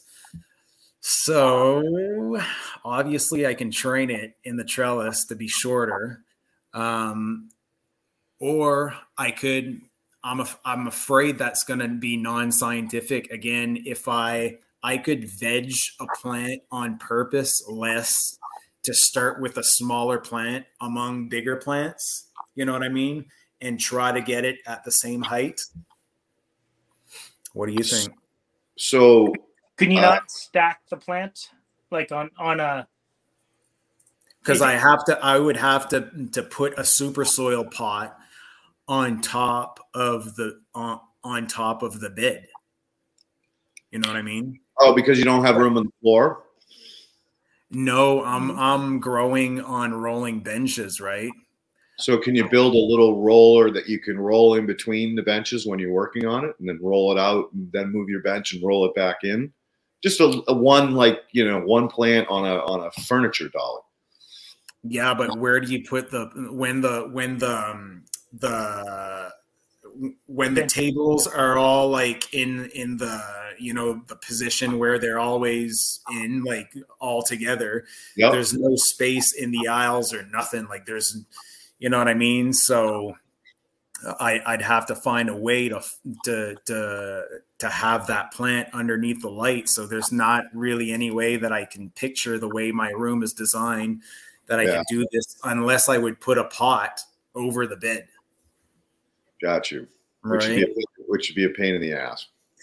Kind of, but you know, I do all kinds of shit that's a pain in the ass. For, for, yeah, for, dig it, for dig it science. into the bed. well, Ken, you don't want to fuck up. You don't want to fuck around with these horizontal systems. Yeah, once you I get them done. Uh, it's a lot of work to put them together, and then if you mix them all up, and especially if you penetrate the E horizon, it gets it gets ugly. Yeah. Uh, But so no, let me think about it, man. I'd love to. I'd love to do it to prove and to prove a point. Um, you know, and that's a big thing that I didn't mention about the whole the whole scene of of uh, building those beds is we we custom built rolling benches to handle horizontal beds. Yeah. So I think we probably like won some kind of Olympic records for for amount of weight put on a rolling bench. we hold that re- world record right now. I'm pretty sure. That's awesome, dude. And your your beds are in uh, grassroots uh, living soil fabric pot. Yeah, uh, beds? yeah. yeah. Okay. 18 inches deep. Yeah. Do you want to explain a little bit about your fertigation system? Yeah, yeah, I love it. Um, that's that's probably the, one of the best parts, if not the best parts, out of all this. Um, I had a couple different ideas, so if ever you ch- check out my Instagram account, I have a couple pictures, and uh, you see Leighton's idea of putting a pipe that goes down right to the bottom. Um, and uh, it's a great idea if you're if you're in a, like a four by four tent and you're really restricted on space, um, you can just check your water level um, from that pipe, and you could also um, water the, from the bottom through that pipe, right? So I put about uh, five pipes per bed, um, which was actually uh, completely useless because my beds are on plastic trays, just like trays that um, hydro guys would use to put rock, wool cubes on. And those uh, those trays have like little channels um, helping the water to spread evenly through uh, through that tray. So luckily, I had the idea of ordering my grassroot uh, beds um, a little bit smaller than the tray to make sure that I wasn't going to get into any problems of the the bed getting a little bit too wide for the tray. And thank goodness I did that because um, the beds do get wider as you fill them with soil for sure. Um, but uh, at the ends of the beds, um, I, I, left like enough for uh, a good six inches um, per side, right? So if I just go where you would put like uh, your drain pipes there, if you were if you were doing um, hydro and you wanted to drain out your runoffs, right there. Obviously, I don't have any runoff scene going on, but if I just put a hose right there um, and I water, I notice that those little channels actually worked perfectly under the bed and in no time, I had water coming up at the other um, end of the bed, like 45 feet um, uh, uh, further, right? So um, it, it, it it was useless to try to to be fancy and water through those pipes. So what I did, uh, and I'll show you in person if ever we do this again live in the shop. But all I did is I ordered um, little float valves from Amazon. They're like maybe an inch and a half, two inch long. And I, I just set that up on a little piece of unistrut that's galvanized steel so it doesn't float. So just that little thing there is in that plastic tray. Um, there's a water pipe that goes in the tray. And basically, like I let the water rise about an inch. When there's an inch of water, the the floating valve stops the water, just kind of like a toilet. And then when the bed takes it up and it's empty, oh, it replenishes another inch. Uh, so it's totally automated, just bottom watering um, and it works like a charm. Uh, another little trick I got is I put that um, whole system on a timer because I don't really feel comfortable with always, always, always having water, uh, an inch of water in those trays. So um, I'm kind of playing around with it, like how um, how long to let it run. Uh, but so far, I'm kind of going for almost all day. So I started like an hour after my sun up, right? Uh, so my my my lights go um, uh, go more and more intense. It takes an hour. So when it's at full intensity, an hour after my timer goes on, so my water starts, and then I pretty much go all day uh, for for a good like um, all my all my my day of work. So let's say like eight to ten hours. Um, I let it go and it, it, it works great. Uh, and then when I get back in the morning, it's always uh, it's always dry. So whatever they want to take up, um, at, at, at, you know, it dries out at night. So there's a slight dry back. Yeah, so that's that's picture of that's a bottom bud picture right there of uh, the Tickle Burgers um, pheno that we're we're running right now. That's a bottom nug. Like bottom wow. nugs look like top nugs. The whole damn the whole damn thing is top nugs. It's insane. Okay. like that's not that's not a yeah, that's that's like mid flower right there.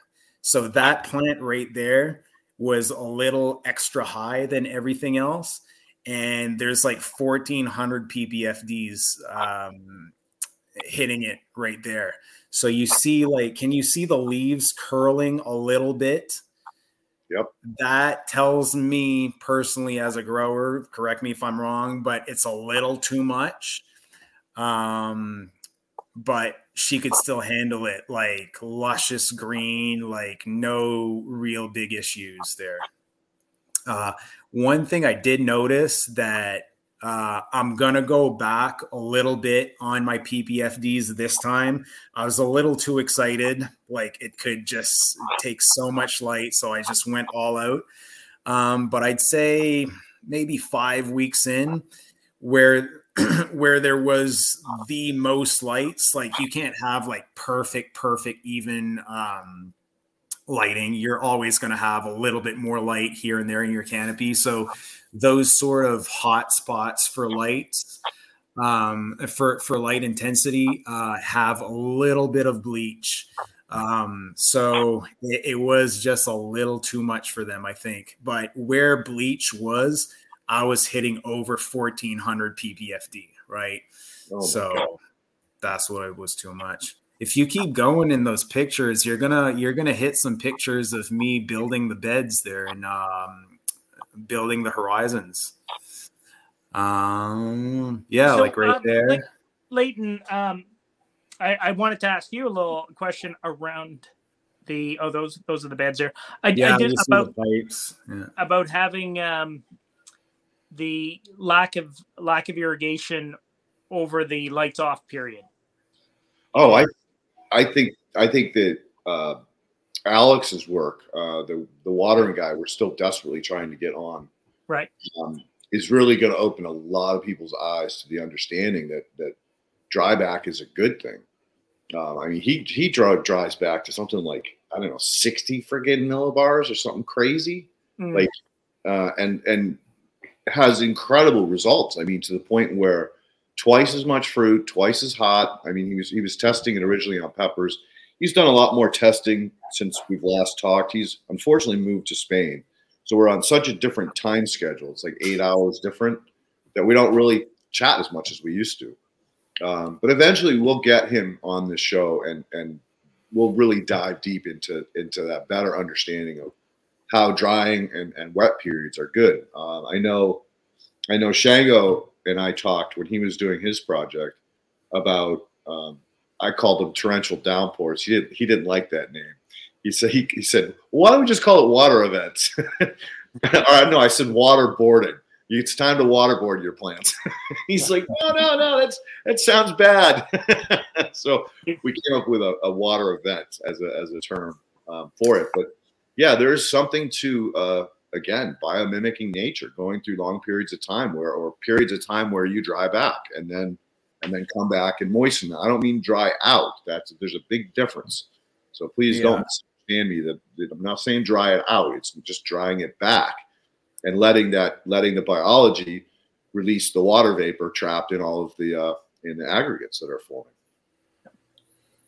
See, that's my room with the like the other the other picture was my other room with a different spectrum. You see So the, other, the other one was purple. Yes. Yeah. yeah. Those those are older lights. Like they're really heavy on on blue and red, obviously, uh, but they still do have a balanced white in it. It looks more purple uh, in photo in, in pictures that it does in real life. And like, believe it or not, with the right cultivar, I get better results off of those lights sometimes with the right cultivar. and, and at a much lower PPFD as well. Well, I have to run lower PPFDs in that room, yes, because it will bleach almost any plant. If I go over eight, nine hundred PPFDs, bleach, boom. That's my that's my sunset right there. Oh, that is too cool. I remember Yeah. talking to Wolf Siegel about this, uh, God, probably two years ago, maybe more, maybe five years ago. Uh, yeah, during the pandemic, it was only three years ago, about doing mimicking sunrise and sunset and then hitting hitting high UV in the middle of the day. And you've done it, dude. Yeah. It. Uh, well, that's something I got to do, though. I don't have UV right now, and I'm well aware of what uh, Wolf Siegel says about it, and the whole thing about having the right um, uh, the right uh, wavelength, the right nanometers to have a plant response. That check it out. That's our first try at drawing out silt. uh, it didn't work at all. Kudos to you, dude, for sticking with it and really busting it out. getting it. Now, now you can reap the rewards, and you know that was my whole reason for for you know getting you to talk about that is because it is kind of daunting, especially you know if you're trying to do scale it, it without machines and equipment, it- it's forget it. I mean, it's just so labor intensive. yeah. But, uh, but right. I, I can I can t- I can so envision that you could bring bring that to to um, like a, a larger scale. You know, if you say that it's impossible to go larger scale, like you're just being a wimp about it. Really, like put in some effort. Yep. You know, are you really serious about all this? Check out my cadmium right there, 0.04 ppms. Boom. What do you want better than that? Nice. nice. Um, Um, you know, I, I know. Uh, I assume there's some some questions uh, from from the uh, uh, participants as well. But I, I did want you to comment a little bit about your your your flower in terms of of what you're tasting and and what you're looking for. And perhaps, if you wouldn't mind, just maybe even sharing some of your um, late flowering techniques. Um, so you're you're about to close down a room. Just maybe what, what you're doing there for lights and temperature and anything else that you might be uh, using as um, management techniques in, in late flower. Yeah, uh, you know, like one thing that I really sort of obsessed about was maximizing THC, and I tried like every trick in the book.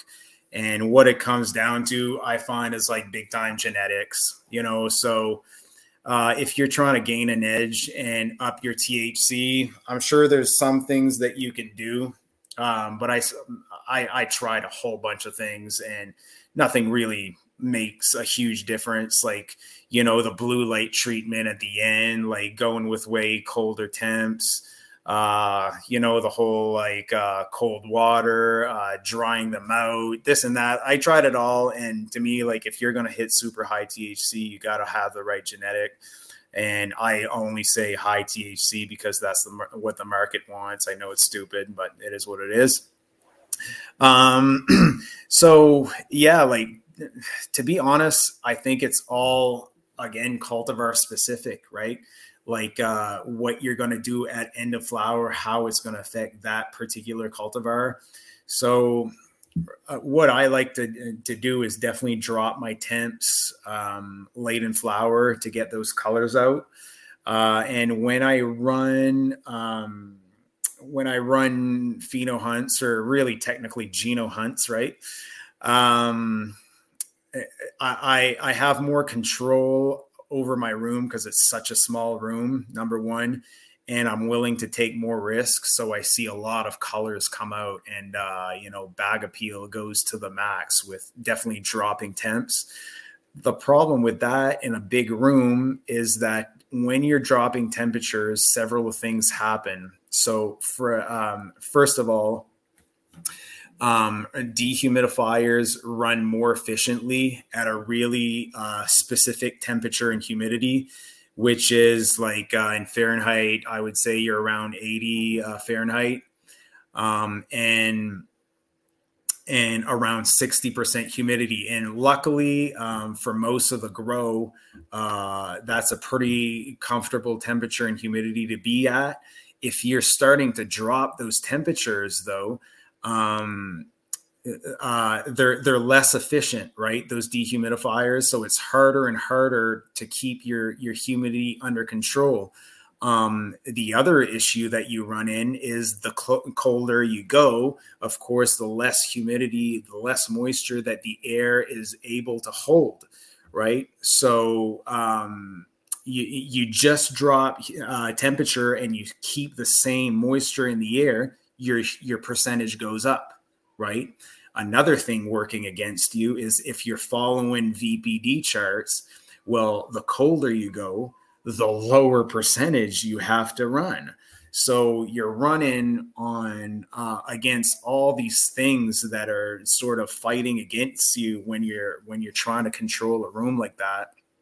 So I do try to, to run lower temps as much as I can uh, where I feel safer. But for the most part, um, temperature and humidity, I I keep it the same until the end because of that risk that you can run into as far as you know mold issues and and stuff like that. Um, so yeah uh, right now i'm running my beds uh, i'm drying them out a little bit uh, for sure at the end of flower. Does that have an effect? I don't know.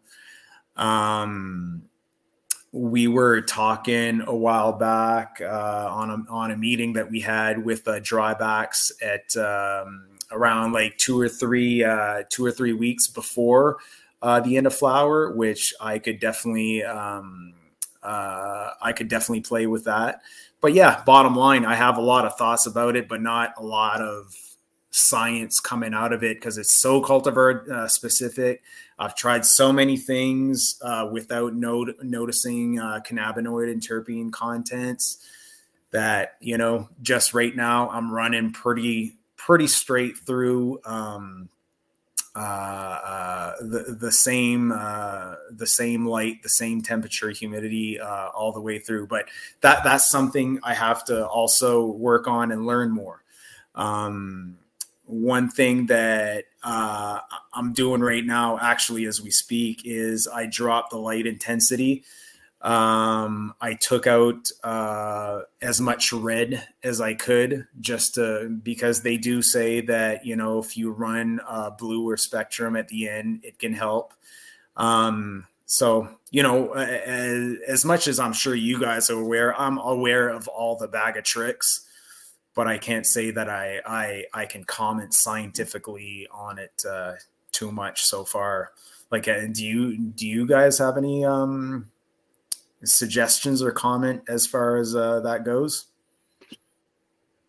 I usually work with more outdoor guys, so they don't have yeah. the control.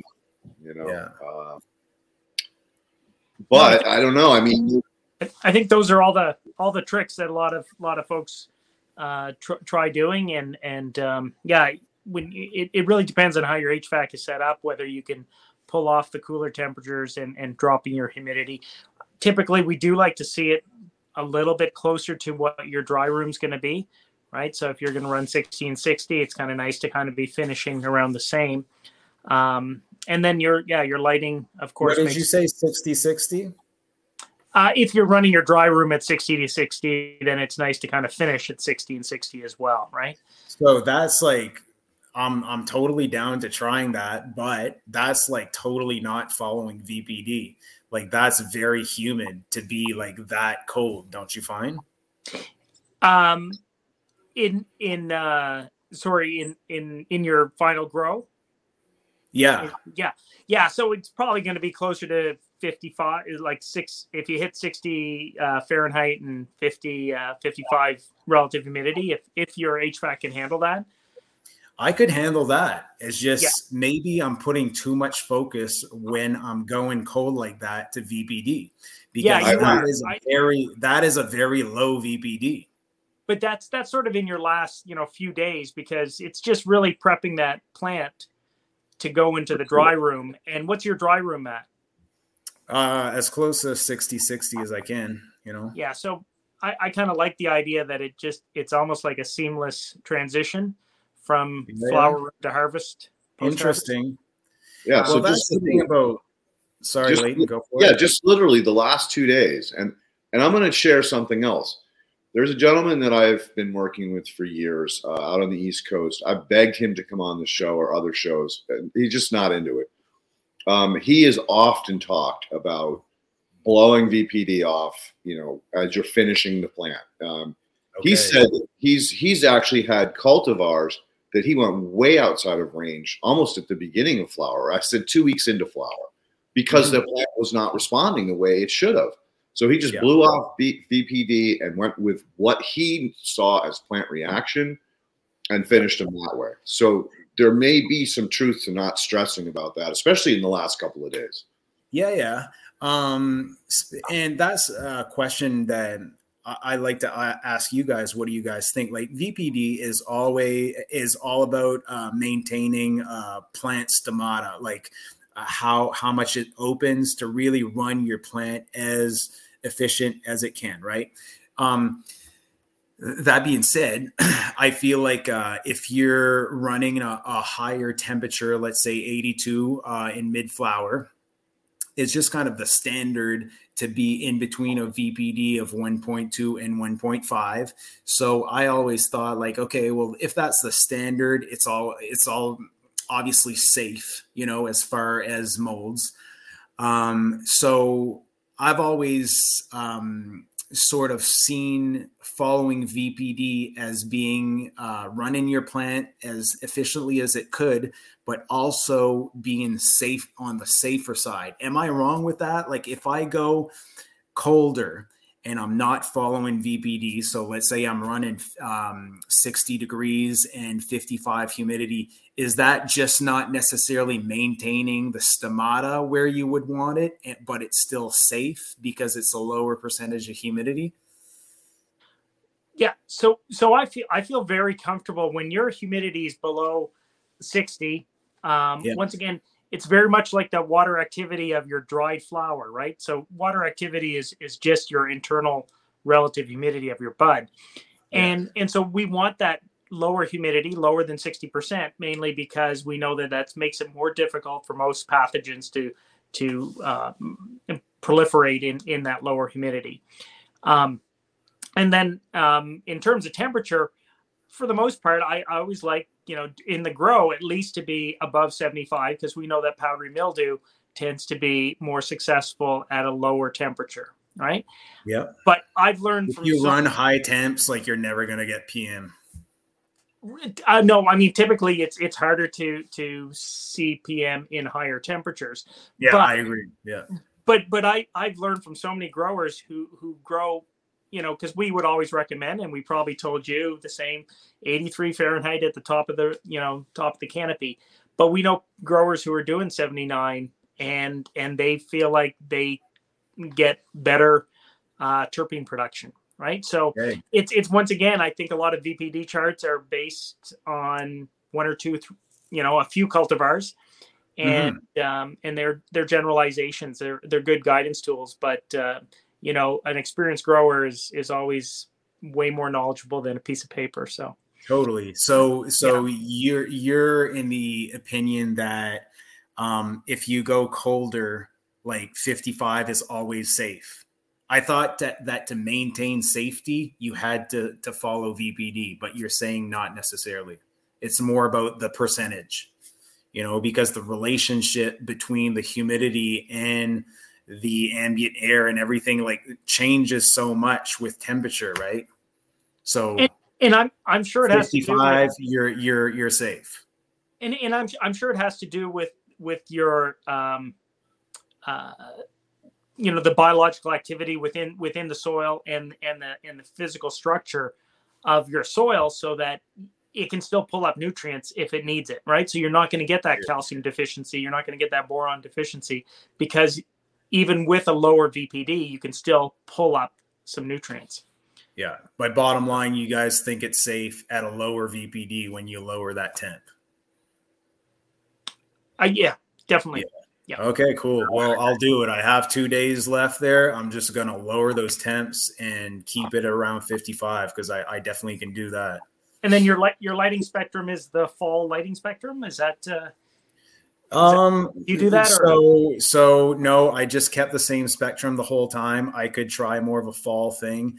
Uh, like I said, just for the three remaining days, I did it today, and I just um there's like uh, out of 600 watts i think there's like 250 watts just dedicated or don't quote me on that it's probably 150 dedicated to red uh, 660 nanometers um, so i dropped that down to zero so dropping that down to zero obviously gives me a lower ppfd and a bluer type of spectrum so i just figured why not um, why not end flower like that yeah and that makes sense try it out Yep. Yeah. And and you know what? I think I think you're really onto something now with that preparing the plant because it's biomimicry of nature, right? The plant doesn't go from growing to you know a certain humidity and temperature being thrown into a, uh, another temperature another humidity so why not just wind it down and prep it for for that transition kind of like what would happen in nature right yeah i think you're really something, something i've been thinking about a lot lately is um, well is VPD. Okay. And if you look at VPG VPD charts online, it's all about you know maintaining during flower that 1.2 to 1.5, and the vast majority of VPD charts are ambient room temperature based on that. Okay, but then I've been disco- discovering that uh, okay well first of all i knew about the guys that would say okay don't go with the room temperature go with the leaf temperature right? So if your leaf temperature is two degrees lower you just do your v- vpd based on that. So okay it's a little bit different but that's all good.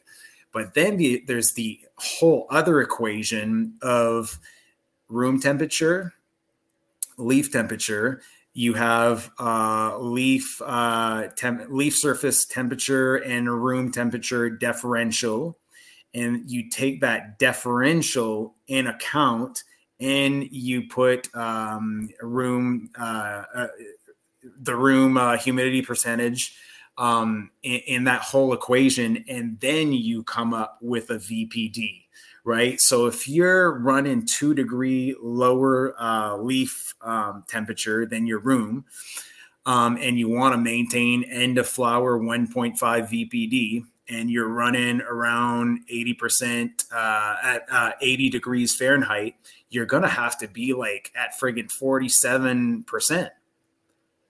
Right? So is 80 in this case with a leaf temperature two degrees lower okay is 80 fahrenheit and 47 1.5 or is 80 fahrenheit and 60% which is just based on room temperature 1.5 what's your opinion on that? You know and, and largely as as you're describing that um you know my a lot of my thought pro- when I saw those pictures on Instagram, I see your your your plants are absolutely praying, right? They look phenomenal. And and I'm sure you're not seeing a lot of nutritional deficiencies, right? No. And so to me, there's something that's dialed in there. That's that's you know, yes, if if we had a, a psychrometric chart and mapped out what's going on in your room, it would be amazing because you know for the stage that they're at they look they look absolutely amazing. So we're um, always looking to be more cutting edge so. Yeah and, and that's to me it's it's when when you feel like your plants aren't growing well that's when you start turning back to your vpd and, and start questioning whether yeah. you're you're you've got it dialed in the way you want it dialed in. Um what I, what I don't like to do is is to go excessively low on on uh, relative humidity uh, you know, because some people do they they'll finish their rooms at forty percent, and in large part they're they're fearing botrytis. There is a greater potential of getting downy mildew when you go that low. Um, but then there's that sort of like you're almost rehydrating the plant when it goes into your cure room because those people who are are um, finishing a room at around 40% relative humidity are still curing at eight at about 60% um, in their cure room. So that's where at times and, and if i don't know if you've ever had a, a crop that's failed microbials in in and it, it failed because of your post harvest um, oftentimes you can uh, drop your humidity too quickly in in your rooms and then you try to bring it back up.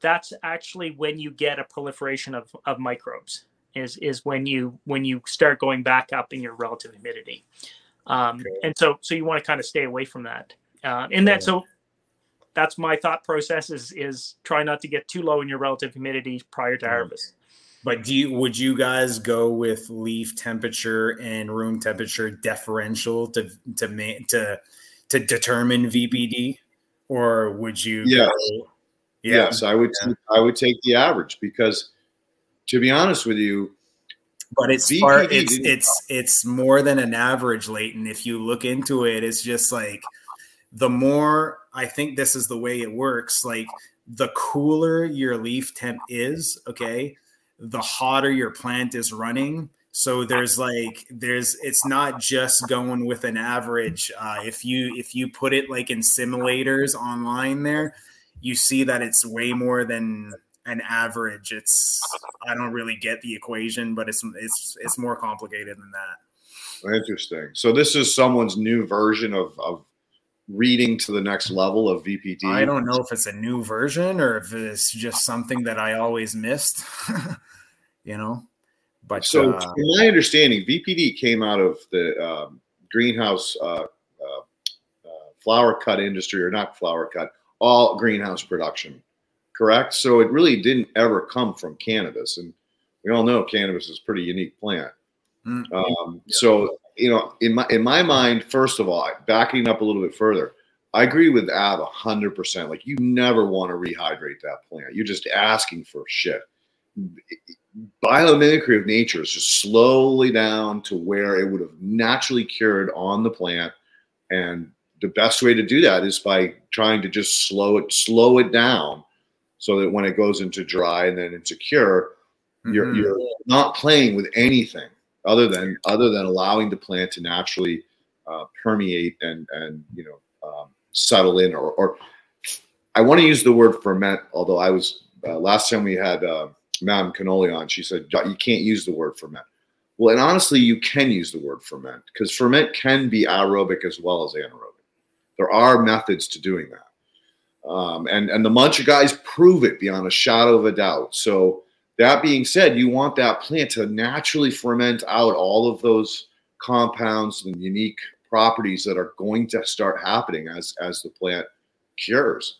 And that goes into the next questions is, you know, beyond the VPD stuff, what is your curing like? What what is your cure process? Because I've heard so many different ways, and there is such a huge difference in in what I want to say really well cured plant and people that that cure their plant think that it's cured.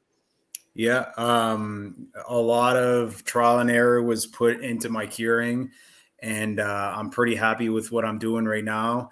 Um, so just just to challenge a little bit what you were saying about uh, putting your plant from your grow and then into your cure room and uh, by the way i think that calling it a cure room is absolutely the right way to describe it. It's not a dry room okay? If you dry your weed you could put it in the microwave maybe or something. Curing is controlled drying right? So you put it in the cure room and what happens is my cure room, um, I have plants from the ceiling to right above the ground. My my whole room is full, full, full.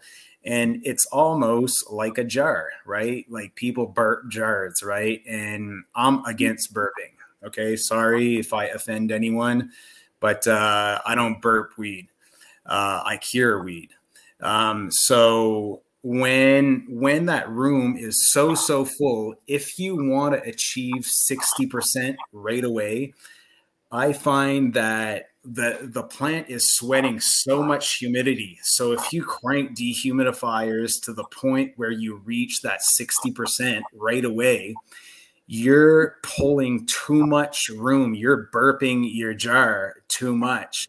And in the first, um, let's say, 24 to 36 hours, um, if you just run your dehues too much and you're obsessed at achieving that 60% right away, you're you're pulling too much water actively out of your buds and you're gonna you're gonna cut down your dry time pretty significantly like really significantly um, so I kind of see it as the first 24. And if you want to challenge me, like go ahead, because you know I'm always up to learning. But um, if you, uh, what I like to do, okay, is I like to to see um, my data chart going going. Um, sorry, I can't see my hand. Going gradually downwards in 36 hours and reaching that 60 percent um, so I'm just like gradually putting pulling water out of the plant, out of the room, not too aggressively. Um, and think about this, okay? Think about if you had a huge cure room and you just put one plant in that whole thing, okay? And your cure room was pretty stabilized at 60 60. Think of the different uh, sort of uh, process going on in with that only one plant in uh, 60 60 versus that room jam packed and trying to reach 60 60 right? So in the scenario number one where it's just hanging at 60 60 it's just slowly acclimatizing to to that room's vpd or that room's uh, temperature humidity. But when it's jam packed and you're trying to achieve 60 60, no matter what, the the you're pulling a lot of moisture out. And where's that moisture coming from? It's coming direct from those buds you know? So you're forcing a lot of moisture to just come out of those buds.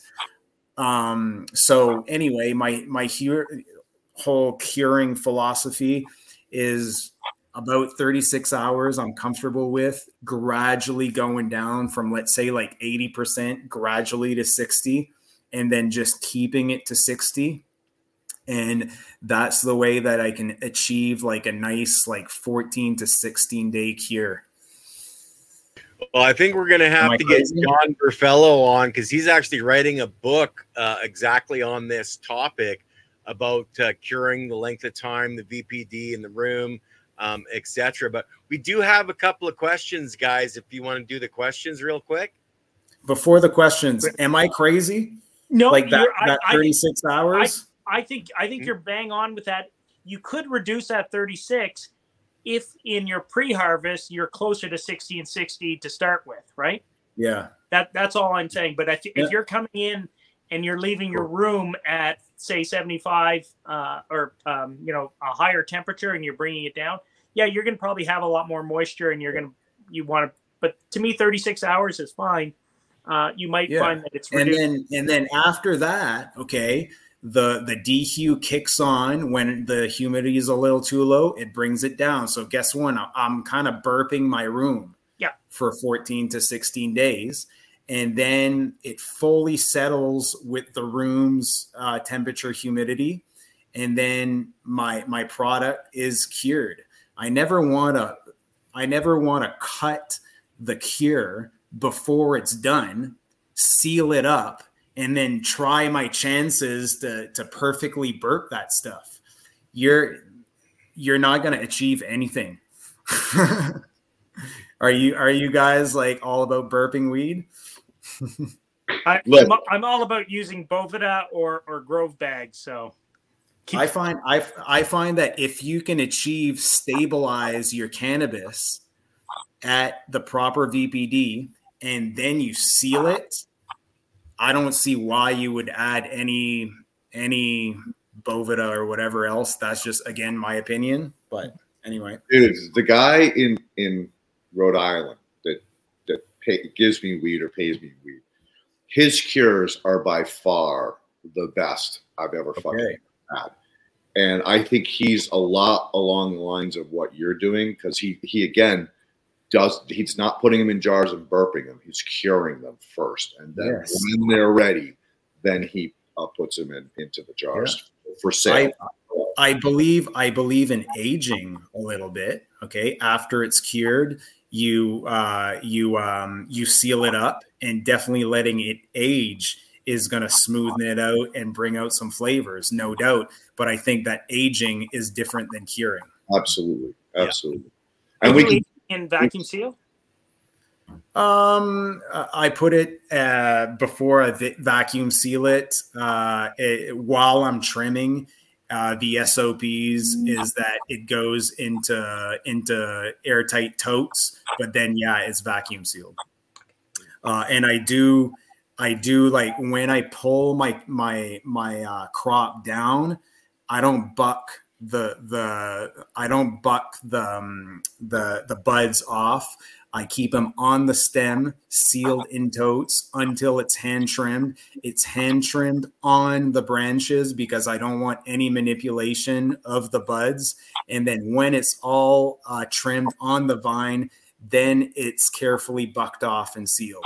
Boom. So there's never any manipulation of trichomes.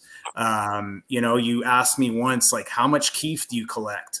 None basically like next to none because we don't manipulate the flower it's like immaculate and that's another thing I, I i really dislike about messing around with uh with burping stuff. You're rolling around uh buckets you're you're breaking off trichomes uh you're exposing your weed to oxygen over and over like i'm really passionate about it because I wasted so much time of my life burping weed. and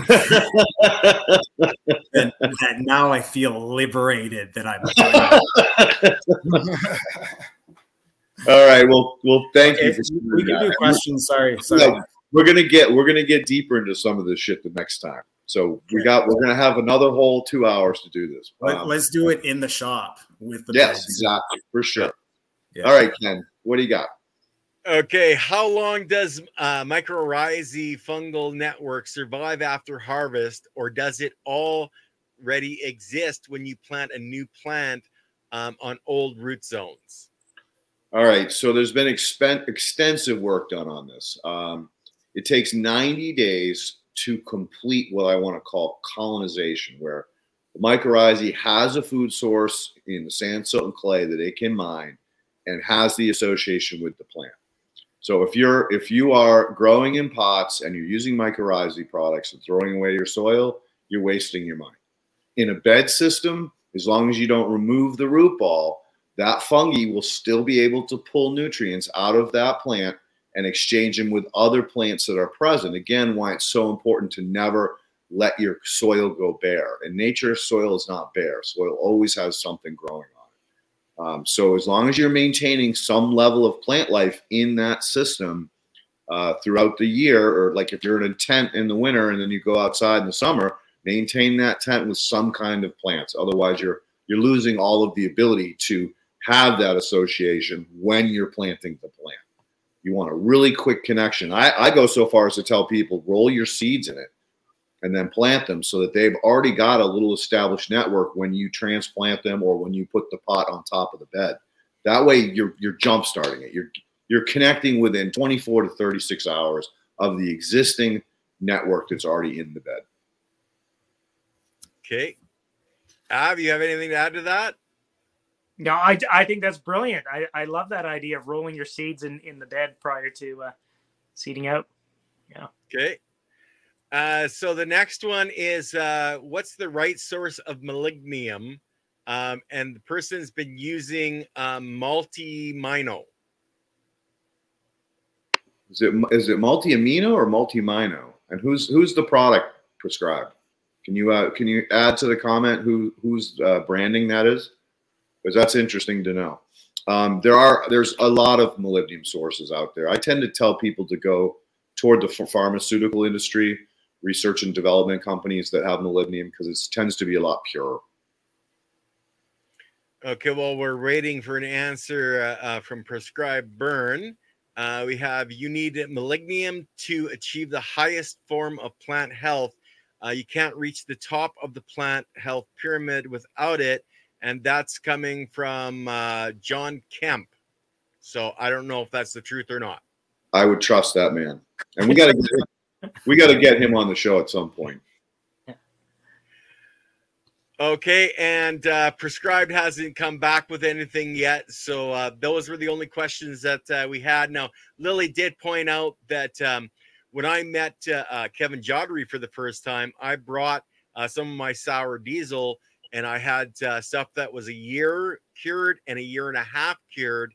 Um, he took the year cure as a better um, nose and he really enjoyed that. And it was a year and a half uh, cure in gamma sealed uh, pails. Hmm.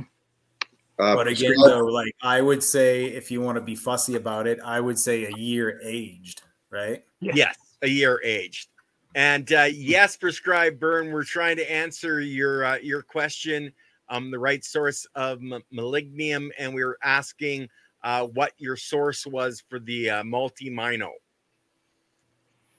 You know, and I think this whole um, curing or aging process, um, I think it, it will really tie in quite nicely to Dan Kittredge if we if he joins us next week, because we know that the higher the Brix levels, the the longer the shelf life of, of products. So um, you're doing something right in the grow to to allow for you to have. Oh, from from BioAg, go yeah. with it. I trust I trust Faust uh, exclusively. Whatever he's putting out, he does the work, man. Yeah. And by the way, like for the whole curing thing, um, what what I'm doing right now really works well and I'm really happy. But I'm the kind of guy that's always open minded to changing my opinions on things. So you know. Well, I know that John uh, he's saying 65 uh, humidity, and then when it's actually packaged and the person gets it, it's going to come out of the package at 60. So, and well, he's got that meter that tests it. So, I'll tell you what, though, that's a, a big challenge being a grower and determining actual um, room humidity, right? So if you yeah. say you prefer uh, being at 65, are you really at 65? How do you know that? Um, and I'm still trying to dial in, dial that in. I have several humidity meters. I have meters that can be calibrated. I calibrate them, and there's a lot of discrepancies. So you know i do my best but uh, you you can easily go to home depot let's say and get two two different brands and be like completely off on percentage yeah. right so i'm not using home depot brand i'm using um, higher end stuff but still there's discrepancies. So it, it's honestly hard to say like i prefer being at 62 let's say. Well to to really know that you're exactly at 62 as far as i'm concerned you have to drop like eight ten grand on a meter.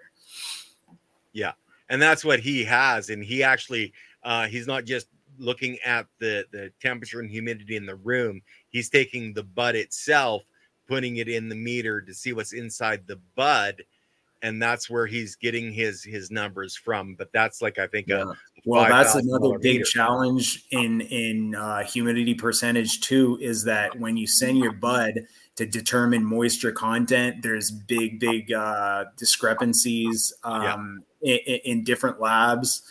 Um, and you you'll even ask a lab like, is that um, is that precise? And the answer is no like the only way to really know how much moisture there is in your bud is um, you have to to really be set up in a lab and you have to be able able to vape out everything from the bud but then in that vapor you have to be able to separate all the the cannabinoids and terpenes and other compounds that vape off and just uh, determine exactly what actual water came out of the bud, and then you can determine uh, humidity percentage of your of your flower. And yeah. no cannabis labs in Canada that I know uh, about go to that extent. So even like by by lab testing anyway, your flower you can't determine really where you're at as far as humidity percentage uh, or moisture content. I mean. Um, so it, that's another challenge, man. So I guess you you would have to go by feel in the case that you're talking about. You know what I mean? Yeah, I don't know. We're gonna have to have John on uh, on the soil matters and and talk about this specific topic because like he's been doing this research and with Boveda, I was at his house. We opened a freezer in his basement. He had stuff in there that was over eight year, eight or ten years old with Boveda in it um because he's Whoa. been doing testing with them for decade or over a yeah. decade right so yeah he's one guy that actually uh he has a lot more information than most of us because he's been doing the testing for that long yeah yeah, yeah. But it's a yeah it's a like bottom line i think that if you want to be testing for your your moisture send it out to a to a lab and test moisture act um, water yeah. activity yeah that's more of a precise and precise accurate thing and yeah. at least that tells you if you're in a range that's safe for microbial and fungal growth in your in your bud yeah. right yeah. um and so that's the big I worry yeah so yeah. as far as determining uh, my percentage in my cure room um, it was a lot of trial and error and comparing a lot of different meters and i found somewhere that i thought gave me a really good product that I yeah. was happy with, right? And it's so all about it's when I get your product and I pull it out of the packaging, is it dry or is it at that right moisture content for it to smoke properly? And that's that's the real key. Isn't what you're seeing in your room; it's what your consumer is getting at the other end. Yeah, well, that's the big thing about the whole yeah. packaging. We could talk about that a lot too. Yeah, yeah, we'll, we'll get into that next time. Okay, guys. Well, we're over the two hours. And I know Av likes to jump off right away because he's got a wife that's going to beat him with a two by four if he doesn't get off on time. So, I just want to say thanks so much, Tom. I, I we talked uh, about four hours ago to say, hey, can you jump on a call? And and you were quite willing to do it. So thank you so much for that. Yeah. And I look so My forward to, to getting a tour um, on our next on our next visit. Yeah, let's do it. Hey, maybe maybe it's gonna be like during the time that I build the beds for my new room too. You know, maybe you get volunteers to help you. Yeah. You yes. There you go. People are actually like really into it to help because there a lot of guys like wanted to learn, you know, wanted to yeah. see it done in real life, you know. So yeah. I bet they're all proud of it now that they see what's coming out of there. yeah. Damn right. yeah. Love okay, it. guys. Uh, anybody have anything coming up that they want to talk about quick before we jump? No, I think I'm good. But Tom, again, thank you so much for popping yeah. off, you know, and, and so quickly coming on the show for two hours. I know it's a big commitment and it's uh it's a lot of time. So I'm much appreciated, my friend. Thank my you. My pleasure. I thank you guys because I watch every every uh, podcast you guys do, and uh, you're my main source of of of, of learning you know so um, really it's me that thank you and like please do keep doing this um, i love it thanks so much don Thank, Thank you. you. It, it, took Lily to convince Leighton to get, to come back out of retirement from FCP, and, and she wouldn't let him go. Okay, no way. Yeah, Hey, you take some of the blame too. You guys tag team the shit out of me. oh no, I'm a nice guy, Leighton. Honest. and Ken, thanks for all your hard work behind the scenes, sir. I much oh, appreciate. Thank you, and my appreciation you. for Tom too. So yeah. all right, peace out, everybody. Thanks, everyone. Okay, Peace. bye guys. Take care. We'll see you next time, and hopefully we have uh, uh, the guy that was supposed to be on today on next week with Dan Kittredge. Hopefully, yep. we'll have to see. Awesome. Bye, guys.